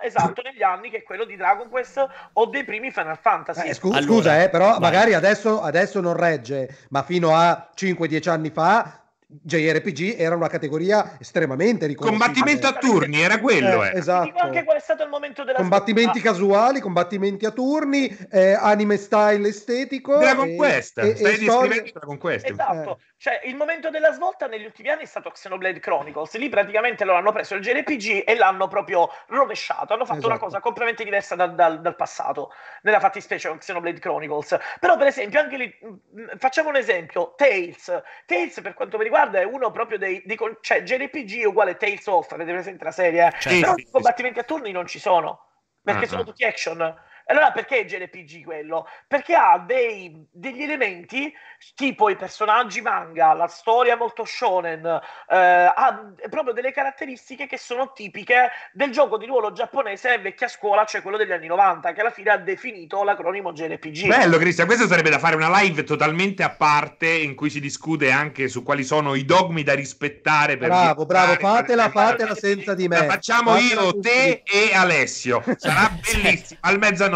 Tipo. E, Allo- allora, aspetta, no, no, l'ultima una, una, domanda prima di, eh, di, allargare la cosa. La, volevo sapere la natura episodica di questo Final Fantasy VII Remake, mm. eh, dato che ha perfettamente senso, visto i valori produttivi messi in campo, pretendere che facessero un open world Final Fantasy VII che durasse tutto l'arco della storia è un gioco che non avremmo mai visto finito, eh, conoscendo le, i personaggi che sono coinvolti in questa cosa, quindi ben venga. Avete, io non, non ne parlo in positivo o in negativo, non me ne frega niente niente, per me è un valore positivo. Avete però il terrore che non arrivi a compimento la storia o date per scontato che il franchise, il brand sia così potente e l'attenzione sia così forte che in 3-4 capitoli eh, prima che scemi l'attenzione si riesca a portare a casa? Ma io ti dirò una cosa Alessio, ora io non voglio assolutamente, quindi tranquilli ragazzi della chat ci stai seguendo, non vi spoilerò niente, però vabbè lo sapete che c'è una controversia sul finale. Esatto, no? infatti eh. no, mi, sul finale ti vorrei fare proprio la domanda dedicata, quindi salta quella parte lì. Eh, sì, non ce ne frega niente nel, no, no, beh, però questo è importante. Eh. Cioè, quello che voglio dire io, proprio per rispondere adesso, è che dopo aver visto il finale, ma per me potrebbero fare anche due episodi. Cioè, per me, io cioè, non lo so, ma per come hanno uh, gestito la cosa, cioè loro hanno adesso delle, una, una, vastità di opzioni possibili per terminare la serie, invece di fare per esempio, come ha detto Alessio, che sono 4-5 capitoli per far centrare tutto il gioco, possono anche ridurlo, levare, levare delle parti dell'originale e farlo per esempio in due capitoli. sì, hai, hai, ragione Cristian, però c'è il pericolo qui è proprio che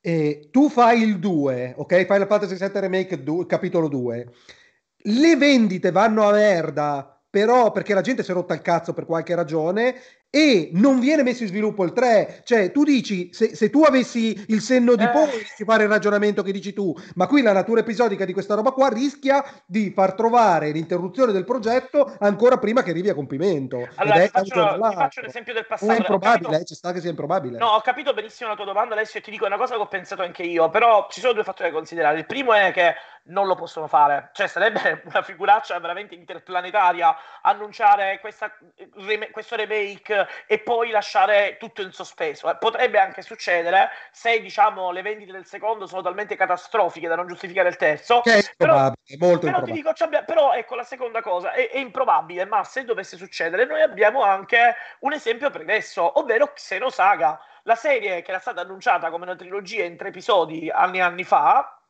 quando hanno fatto il secondo aveva venduto pochissimo, ma loro, che al tempo era Namco, tra l'altro, non era nemmeno Namco, ma Namco e basta, ha fatto uscire comunque il terzo. E come ha risolto? Tagliando un sacco di parti del gioco. Esatto. Cioè, tu praticamente entravi in media stress e per vedere che, e per capire cosa era successo, dovevi leggerti il glossario all'interno del gioco che ti faceva il riassunto degli eventi che loro non erano arrivati per questione di budget a mettere nel gioco. Non Quindi capisco la parte in cui entri dentro Mediaset, quella è una cosa che...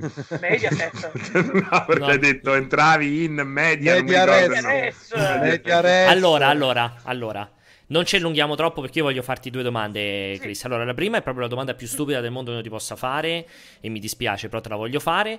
Eh, Cosa ti aspetti? A... Allora, sappiamo tutti che Final Fantasy VII, insomma, l'hai anche accennato, l'hai detto, proseguirà, è scontato, non sappiamo in che tempi, non sappiamo come. Ma a questo punto tu cosa ti aspetti da Final Fantasy XVI? Perché è indubbio che prima o poi ci sia il 16, cioè, eh. Eh, visto quello che è successo col 15, visto quello che è successo col 4, vabbè, del, chiamiamolo spin-off di generi col 14 MMO, visto come hanno fatto Final Fantasy VII, visto come hanno fatto Kingdom Hearts 3, cioè a questo punto Final Fantasy XVI, ti aspetti ancora un'altra roba o che riprende in qualche modo il sistema del 7 o il sistema del 15 o il sistema di Kingdom Hearts 3. Allora, tornando al discorso che loro vogliono rivoluzionare sempre, credo che sarà comunque qualcosa di diverso, anche se in realtà il taglio cinematografico che hanno scelto soprattutto per il 7 remake è talmente bello che io spero che lo continuino a implementare. Cosa mi aspetto? Se le voci sono vere, perché ci sono delle voci, se sono vere ed è vero che Final Fantasy XVI è nelle mani di Naoki Yoshida, il producer di Final Fantasy XIV, io ho delle aspettative stellari, oh. perché lui ha fatto, a parte che ha fatto un miracolo esatto. con la, la, rinascita di Final Fantasy XIV, è un um, proprio un veterano del, dei JRPG, ora veramente mettiamola così, un grande fan, ma non è comunque un, un, un fan di quelli che gioca solo, cioè gioca o comunque conosce solo Final Fantasy e per lui non esiste nulla al di fuori. Si vede che ha una cultura videoludica più ampia. Esatto, ma adesso quando ha ricostruito Final Fantasy XIV, lui lo disse, io mi sono ispirato proprio così sfacciatamente a World of Warcraft e addirittura a Star Wars The Old Republic, per dire, perché lui gioca tutto. E poi c'è una storyline il 14 interessante. Sì, però non è eh. merito suo, non mi ricordo no, esatto. mai come si chiama la scrittrice. E, beh, esatto. Beh, però non è male per essere un must. Vabbè, eh, come è eccezionale, cioè la, eh. la storia di Final Fantasy XIV è la quindi, migliore di tutti Quindi tu ti aspetti, co- perdonami se io ti continuo a tagliare, però altrimenti non finiamo no, più. Figurati. Quindi tu ti aspetti comunque di nuovo un'altra roba, cioè comunque qualcosa sì. di diverso che mantenga il, questo taglio cinematografico bellissimo, tra l'altro io sto facendo adesso vedere la video recensione perché giustamente prima i ragazzi si lamentavano e stavo facendo vedere troppo gameplay.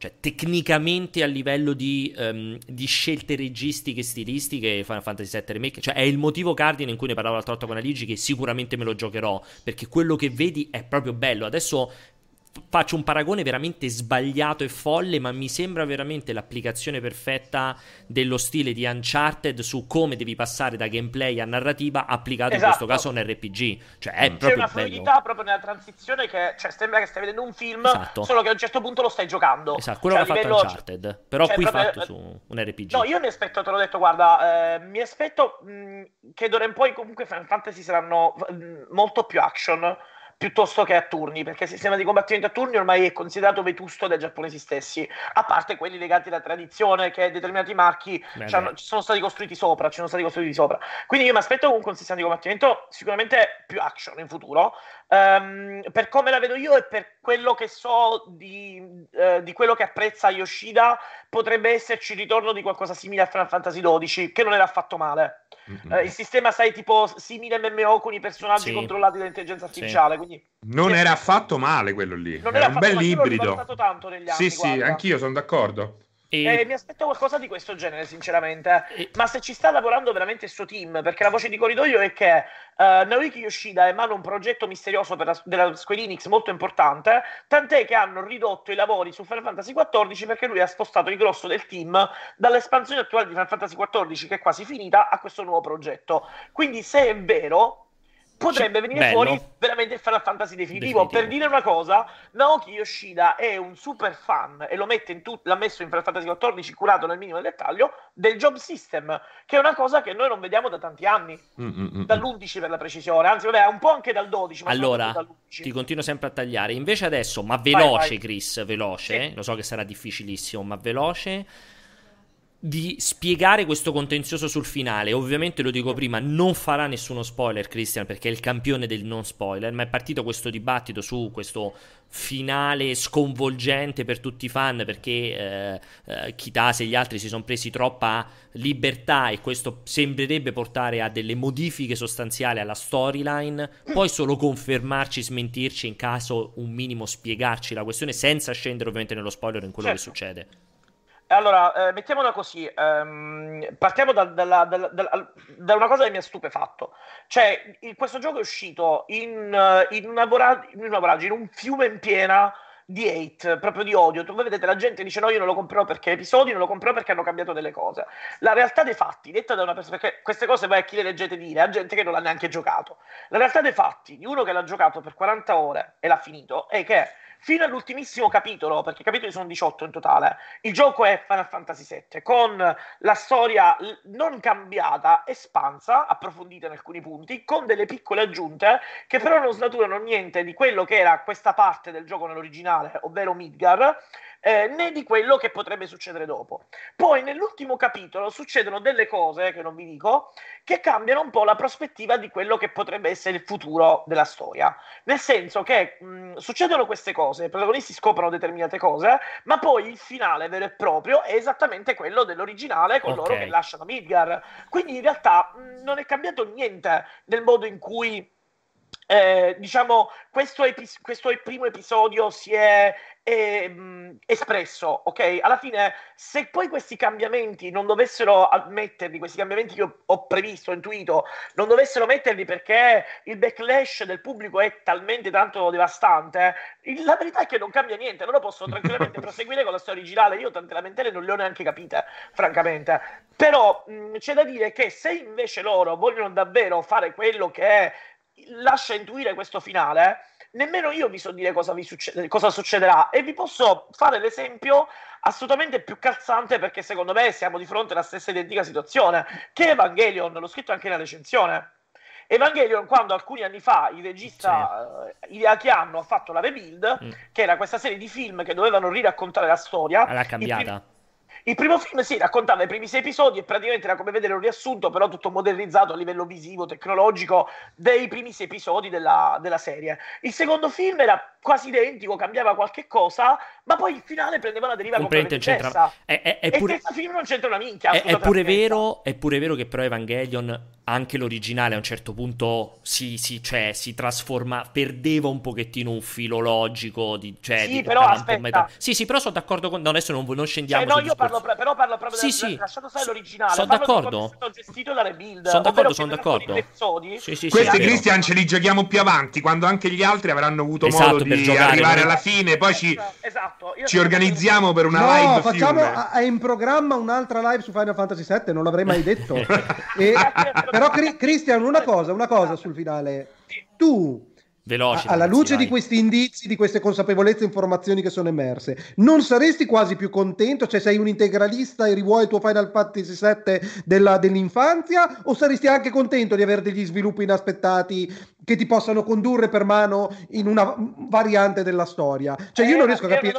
La religione. È una, domanda, è una domanda sensatissima e la mia risposta è quella che sto cercando di, di, di, dire un po' a tutti quelli che mi chiedono anche in questi giorni nel, nei commenti articoli, cioè che se io voglio rigiocarmi Final Fantasy VII originale, giochi a Final Fantasy VII originale. originale, cioè ce, ce l'ho, me lo, me lo, me lo metto, ci, è, è, uscito su mille piattaforme. Cuoricini viola per Christian in chat, spacco tutto! No, veramente, voglio dire, cioè gioco quello, se voglio giocare, cioè pensiamola così, se adesso io mi fossi di fronte all'idea che devo comprare tre episodi eh, nell'arco di to 4, 5 anni, 6 anni, quello che sarà, di una storia che già conosco, ma io mi rompo i coglioni già al primo episodio, cioè la storia la conosco già. Invece a me questo finale, che come ho scritto nella recensione, nel, in quello che, voleva, che volevano fare mi è piaciuta l'idea, nell'esecuzione meno, poi lo spiegherò la settimana prossima in un articolo che devo scrivere, comunque mi ha messo un sacco di curiosità. Io non sono. Pepe, Pepe, Pepe, Pepe, c'è Pepe. C'è Pepe, cioè mi ha messo curiosità. allora. Nel bene nel male voglio vedere cosa combineranno nei prossimi episodi. Se invece fosse stata una copia carbone, che senso avrebbe avuto? Io. Cioè, fine, ripeto, rigiochiamoci il vecchio se vogliamo rivivere tutte quelle emozioni. Però il nuovo non esclude però, il vecchio. Però scusami, il nuovo non esclude esatto. il siccome, vecchio. Siccome io invece sono siccome, una Gatling, dice. siccome io invece sono super in contrasto con quello che dici, ma allora perché non chiamarlo Final Fantasy VII Reboot? Eh, eh, per me, per me se, io, se, io vado a vedere, se io vado a vedere il remake di un film, di una serie, di qualche cosa, cioè, e non mi racconti la stessa storia, non mi stai facendo il remake, mi stai facendo Tomb Raider, che infatti non è Tomb Raider remake, è, è, il ripensamento di Tomb Raider. Puntiglioso, però nel cinema, scusate, però... il remake, il remake di, nel cinema ogni tanto, anzi spesso e volentieri, offre delle varianti. Delle varianti, ma non un'altra storia. No, anche non, sostanziali. Ma non un'altra Io ti sta offrendo un'altra storia. No, qua mi stai offrendo il rischio di un'altra storia. Io non sono d'accordo su questo, però, ragazzi. Però sai, Piero, il fatto è questo. Allora, le cose sono due. O loro avevano scelto questo sottotitolo e poi... Cioè, mettiamo che Final Fantasy, per esempio, per, per dire, Final Fantasy 7 7 eh, remake episodio 2 visto che non si chiama né episodio 1 questo qua non sì, c'è sì. episodio potrebbe chiamarsi anche Final Fantasy 7 Rebuild sì sì sono d'accordo cioè, ma anche Final Fantasy continua il titolo.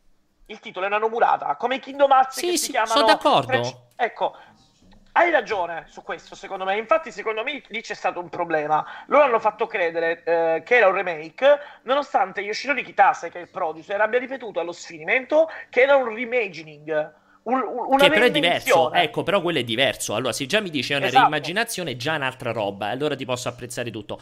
Per come me l'hai impostato e come l'hai alla fine sul finale comunicato, io mi aspetto di giocare la stessa roba con... Cioè mi aspetto di giocare Resident Evil 2 Remake, cioè una roba che ha aggiunto qualcosa, ha modificato qualcosa, mi dà un innesto tecnologico, ma non è che mi ha raccontato un'altra storia o mi ha preso un'altra deriva, un altro finale. Ma mi sicuramente non sarà così, Però, no? ci fanno credere. Tutto... Allora Guarda, ragazzi... Io ci vedo un po' di malizia Pier, nel senso sì, ma ci potrebbe sta. anche essere che loro hanno fatto credere che sarebbe sta, stato un remake sta. coppia carbone e poi... Per... e poi hanno cambiato le cose perché in corsa o lo sapevano fin dall'inizio o sono giapponesi e non sapevano cosa voleva dire remake in italiano? Cioè, mh, mm, o in inglese nella fattispecie.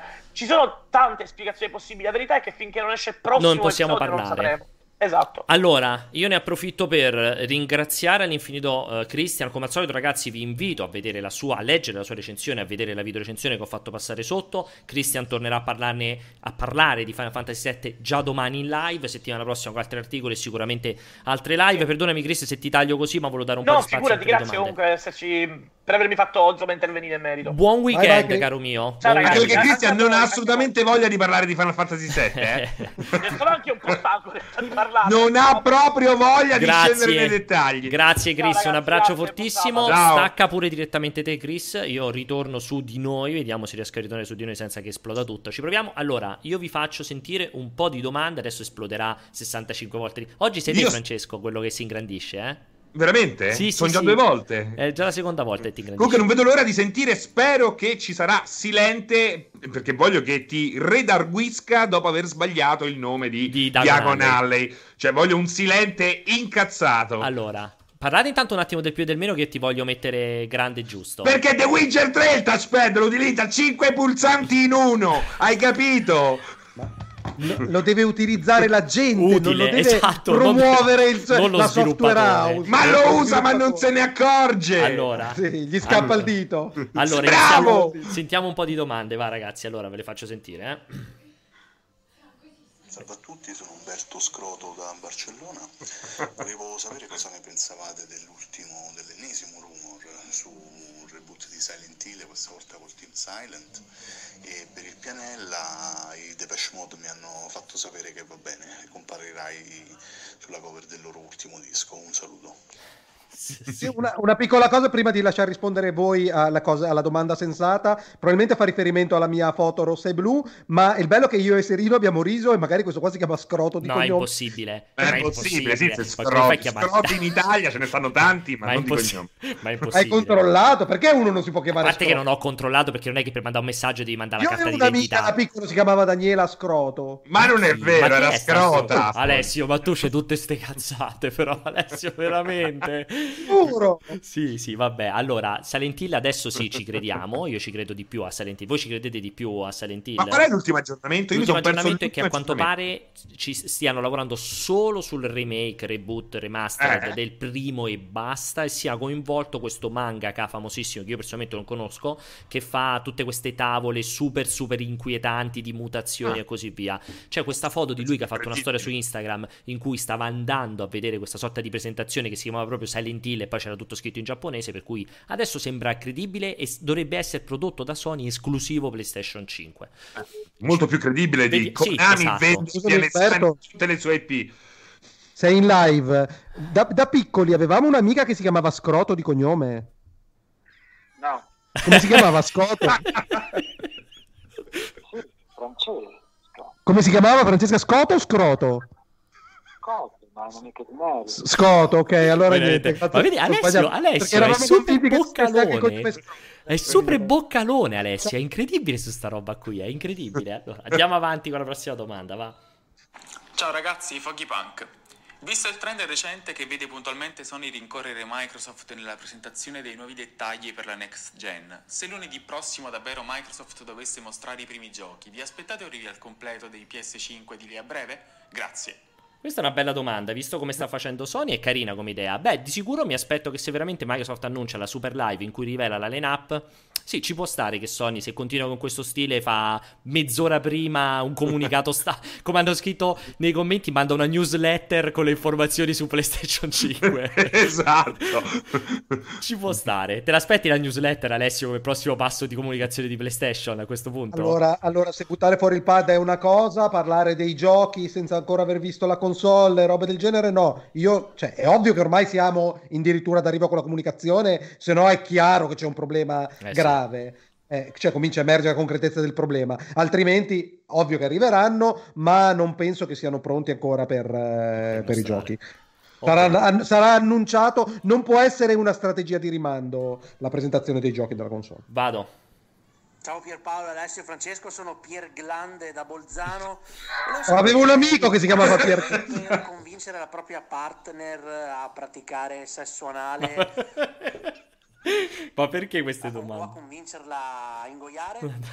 Va bene, ok. Hanno pure abbassato per rialzare in tempo. Sì, perché ho detto, no, volevo spingere su quello dopo, ho rispinto su quello sbagliato, quindi purtroppo ho rifatto sentire il resto, volevo censurarlo, ma non sono stato in grado di censurarlo. Non so Comunque, Alessio- guarda, il segreto è tutto nel touchpad perché sono 5 pulsanti in uno e puoi fare tante cose diverse. Vado. Recentemente avete definito Godfall esclusiva PS5 nel titolo di una news. Stessa cosa per gli ultimi giochi first party annunciati per Xbox Series X. È una scelta editoriale quella di considerare il PC gaming un mondo a parte? Un saluto da Crono Nero.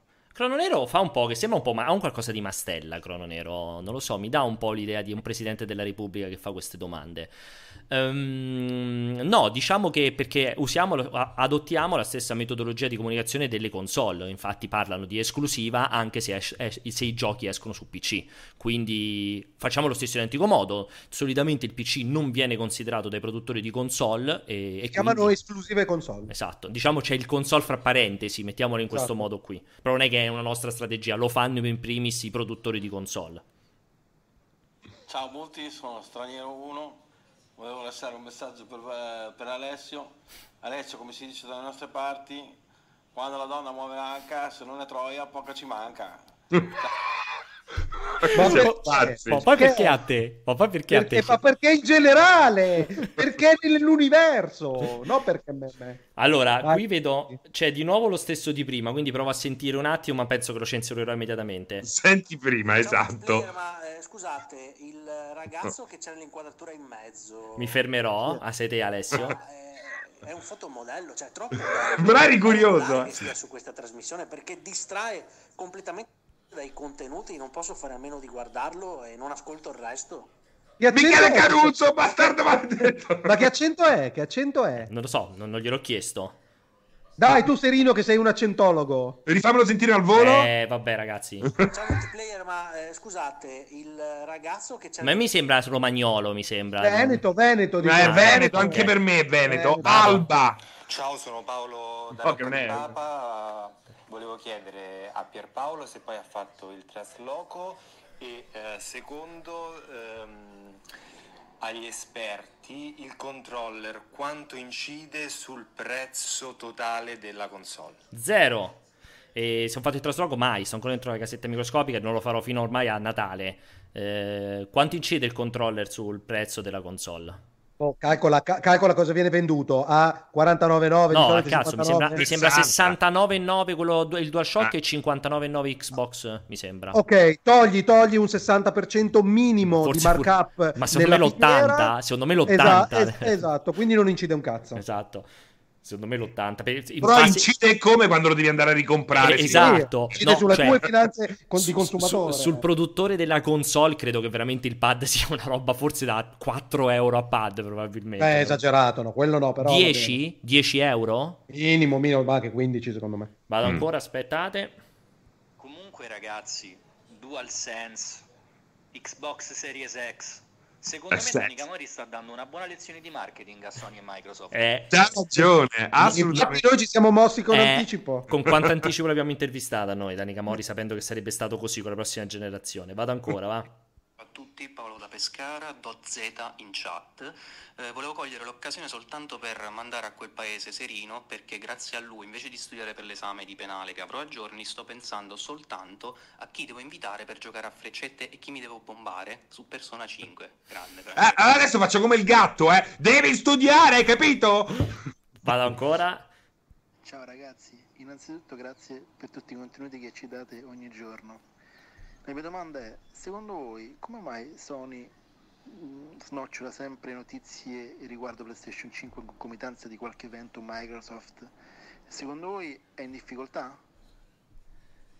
Uh, no, l'abbiamo già detto mille volte. Approfitta probabilmente un po' per destabilizzare il concorrente, un po' approfitta forse anche semplicemente di un momento in cui se ne sta, si sta parlando. Insomma, c'è attenzione per sganciare anche la sua bomba. Però mh, mm, in questa fase faccio un po' fatica a immaginare il marketing di Sony che deve cercare di arg- che lavora solo per arginare Xbox. Non credo ce ne sia tutto questo bisogno in questa fase, onestamente. No, so se capita. Se ca- perché no? Se capita. Chi è, scusami, ma chi era che quella famosa mossa di marketing di tantissimi anni fa che aveva messo il cartellone davanti eh, alla presentazione? Era proprio PlayStation. Sega, era Sega contro PlayStation. Era sorry for. Uh, avevano problemi di produzione delle console, se non sbaglio. Sì.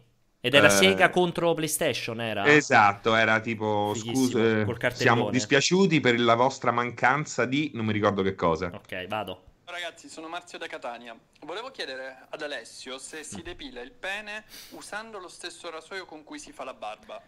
Grazie a tutti, ciao. È, è, incredibile come tu abbia gravitato l'attenzione, Alessio. Vai. Sì, sì, sì, ma non me lo depilo io. Io lascio sempre il pelo. Ma scusa, come fai con la testina? Una testina molto grande. Cioè non la testina di... del pene, dici? Ho la testina molto grande del pene. No, del, ra... del rasoio. Non hai paura che ti, ti centruppa, cioè ci sbatte con gli angolari. È molto grande quella testina di quel rasoio. No, ma sto, sto in superficie, sto proprio in superficie.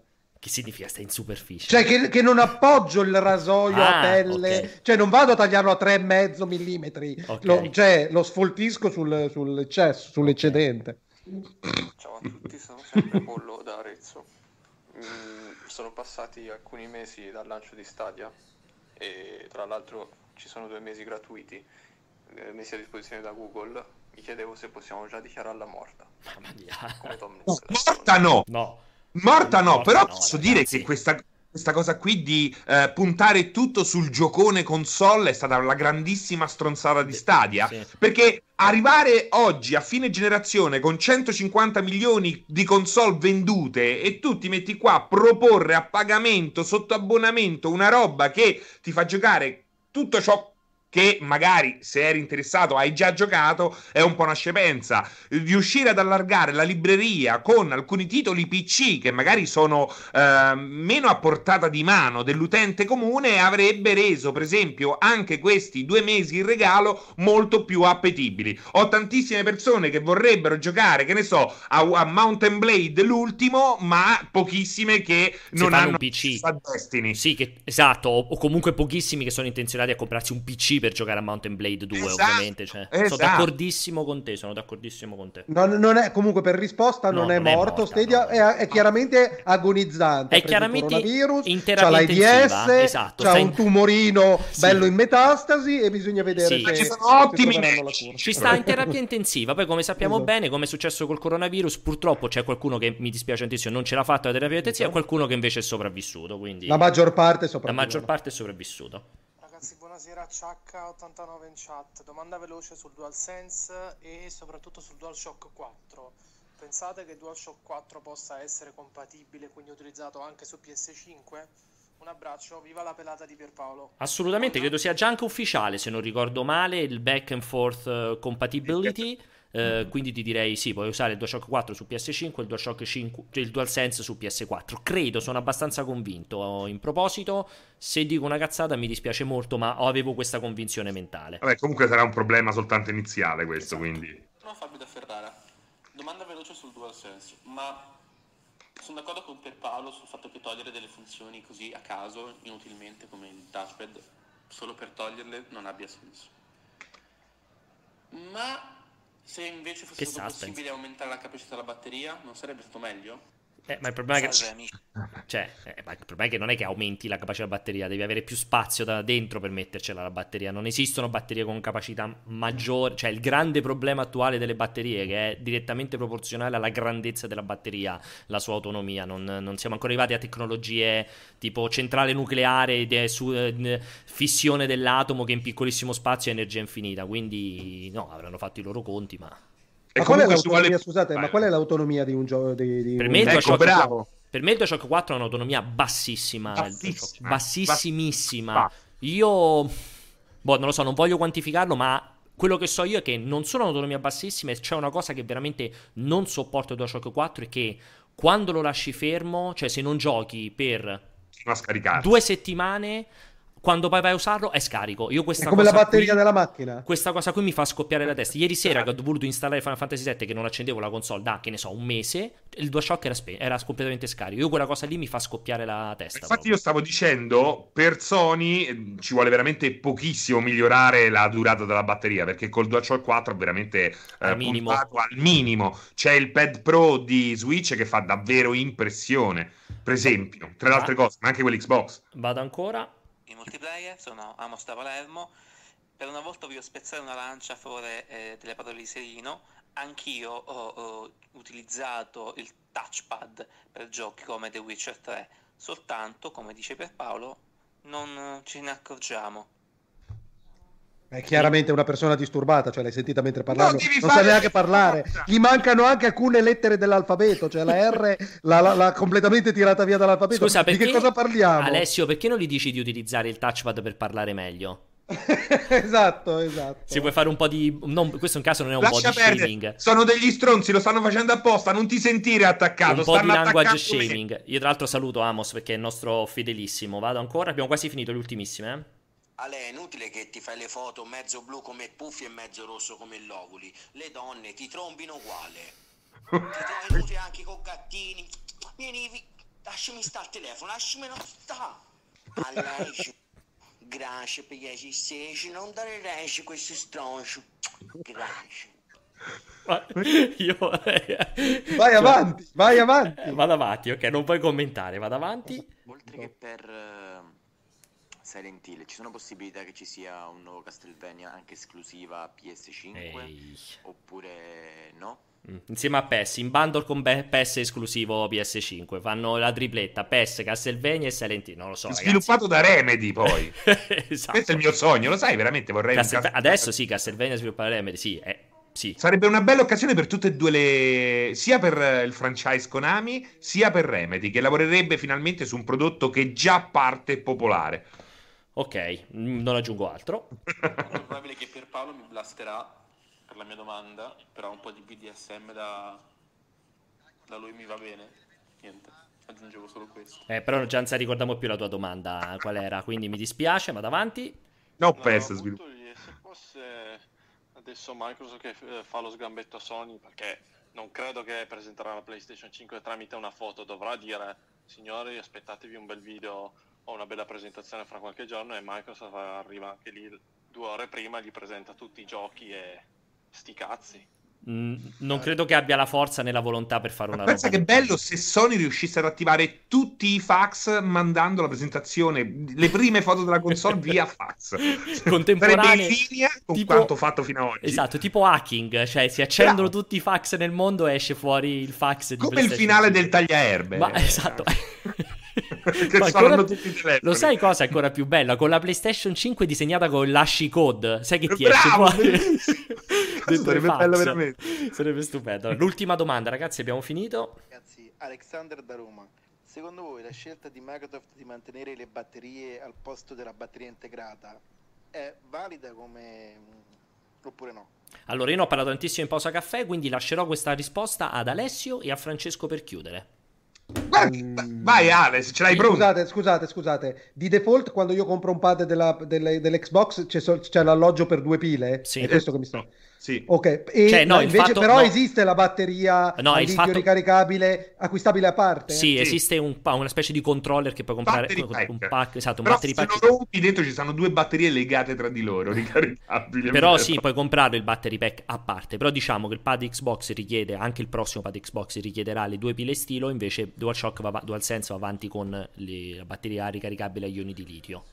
Allora, io non, non so quale possa essere il risvolto tec- tecnico, cioè qual è il, minu- il minus tecnico, ma è ovvio che vorrei una batteria ricaricabile. Che rottura di cazzo sono le pile? Per una questione di mera Però lo puoi comprare, però a parte, è un prezzo eh, in più. Io ho, spesa in più. detto, io ho detto la mia che è esattamente in antitesi a quello che dice Alessio, e quindi Francesco? Guarda, da una parte sono d'accordo con Alessio, cioè nel senso compri il pad, con quella spesa vorrei dentro anche il battery pack. Mentre... Scusate, scusa, scusami France, ma che cos'è che oggi compri di elettronico in cui devi mettere le pile? A Hai ragione, il... da una parte, però dall'altra parte, Ale, è vero anche che se un pad ti si rompe la batteria, ti si fotte la batteria del DualShock, l'unica cosa che puoi fare è comprare un altro DualShock. Ma scusa, e... ma mettici dentro quel battery pack de merda. No, non puoi cambiarlo in nessun modo se non aprendolo il pad eh, PlayStation 4. Ma perché non è tipo un, una batteria? No. no. è tutto chiuso. È, è tutto chiuso, chiuso, è come il telefono, è chiuso, non puoi aprirlo il, tele- il DualShock Beh, 4. Lo puoi aprire, però. Sì, vabbè, è come il telefono. Anche esatto. il telefono lo puoi aprire. E, scusate, voi che siete più esperti, più, più mm, longevi di me come videogiocatori, quante volte vi si è scassata la batteria di un pad eh, che ce l'aveva integrata? Zero, ma mi si è deperita all'infinito, per esempio nel mio caso la batteria del DualShock. Cioè, infatti fa schifo oggi la batteria del DualShock. I battery pack sul 360 tantissime volte mi sono ma Quindi, quindi sarebbe, l'ideale sarebbe un battery pack da alloggiare lì che si, che si, tolga e si metta. Esatto. quando ti si decompone ne prendi che, che è la soluzione di Xbox se non fosse che te lo devi comprare a parte però il battery pack non è in bundle con il eh, pad. però uno te lo dovrebbero mettere dentro. Comunque hanno risposto tutti il, il, telecomando richiede le batterie. Infatti stavo dicendo il telecomando ma il telecomando non ha consumo. Ma allora cioè... ti rispondo in un altro modo. Qualsiasi gioco per bambini alla fine il pad è come se fosse un gioco. Qualsiasi gioco ha le batterie esterne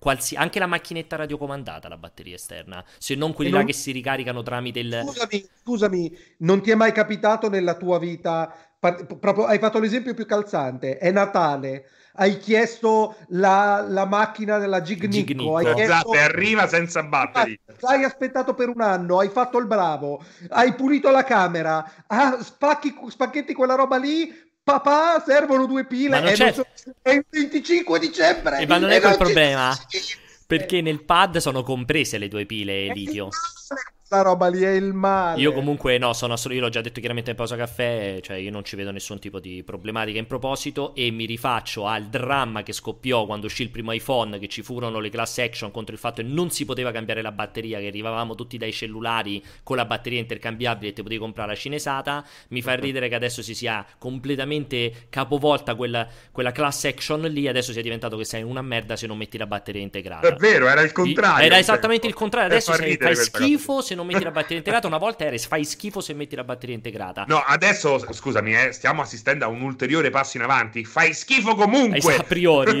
esatto. Per comunque cui... l'ambizione, l'ambizione, la soluzione ideale sarebbe, però io effettivamente non ah, so quanto, usi diversi. Comp- quanto, comprometta, quanto comprometta i costi è questo battery pack integrato nell'acquisto, sostituibile, punto. Ma una volta io mi ricordo anche cellu- i primi cellulari, io mi ricordo che sostituire la batteria era proprio la cosa più semplice del esatto, mondo. Perché dovevi aprivi cambiare... il cellulare, esatto. sostituivi la batteria. Ma neanche lo aprivi, i primi cellulari la potevi proprio sganciare esatto. direttamente, non c'avevi eh, da esatto. aprire. Eh. E sì, scoppiò sì, il caos quando arrivò il primo iPhone che aveva la batteria non cambiabile. Eh. Ah, non puoi cambiare la batteria, eh, fa schifo. Esatto. Comunque però, effettivamente però... a volte la batteria dura molto meno dell'hardware in cui è incastonata sempre, dentro. sempre eh. tendenzialmente. E quindi sempre. la possibilità di rinnovare la batteria senza dover utilizzare cacciaviti speciali o ehm, andare ad agire all'interno di queste robe costruite da cinesi grossi 3 micron eh, è comodo effettivamente, è una libertà in più, è una cosa in più, un po' come il touchpad con i suoi 5 possibili utilizzi. Allora, vi ringrazio moltissimo a tutti e due per avermi fatto compagnia in questo meraviglioso venerdì santo. Io ne approfitto prima di tutto per ricordarvi come al solito che il cortocircuito ritornerà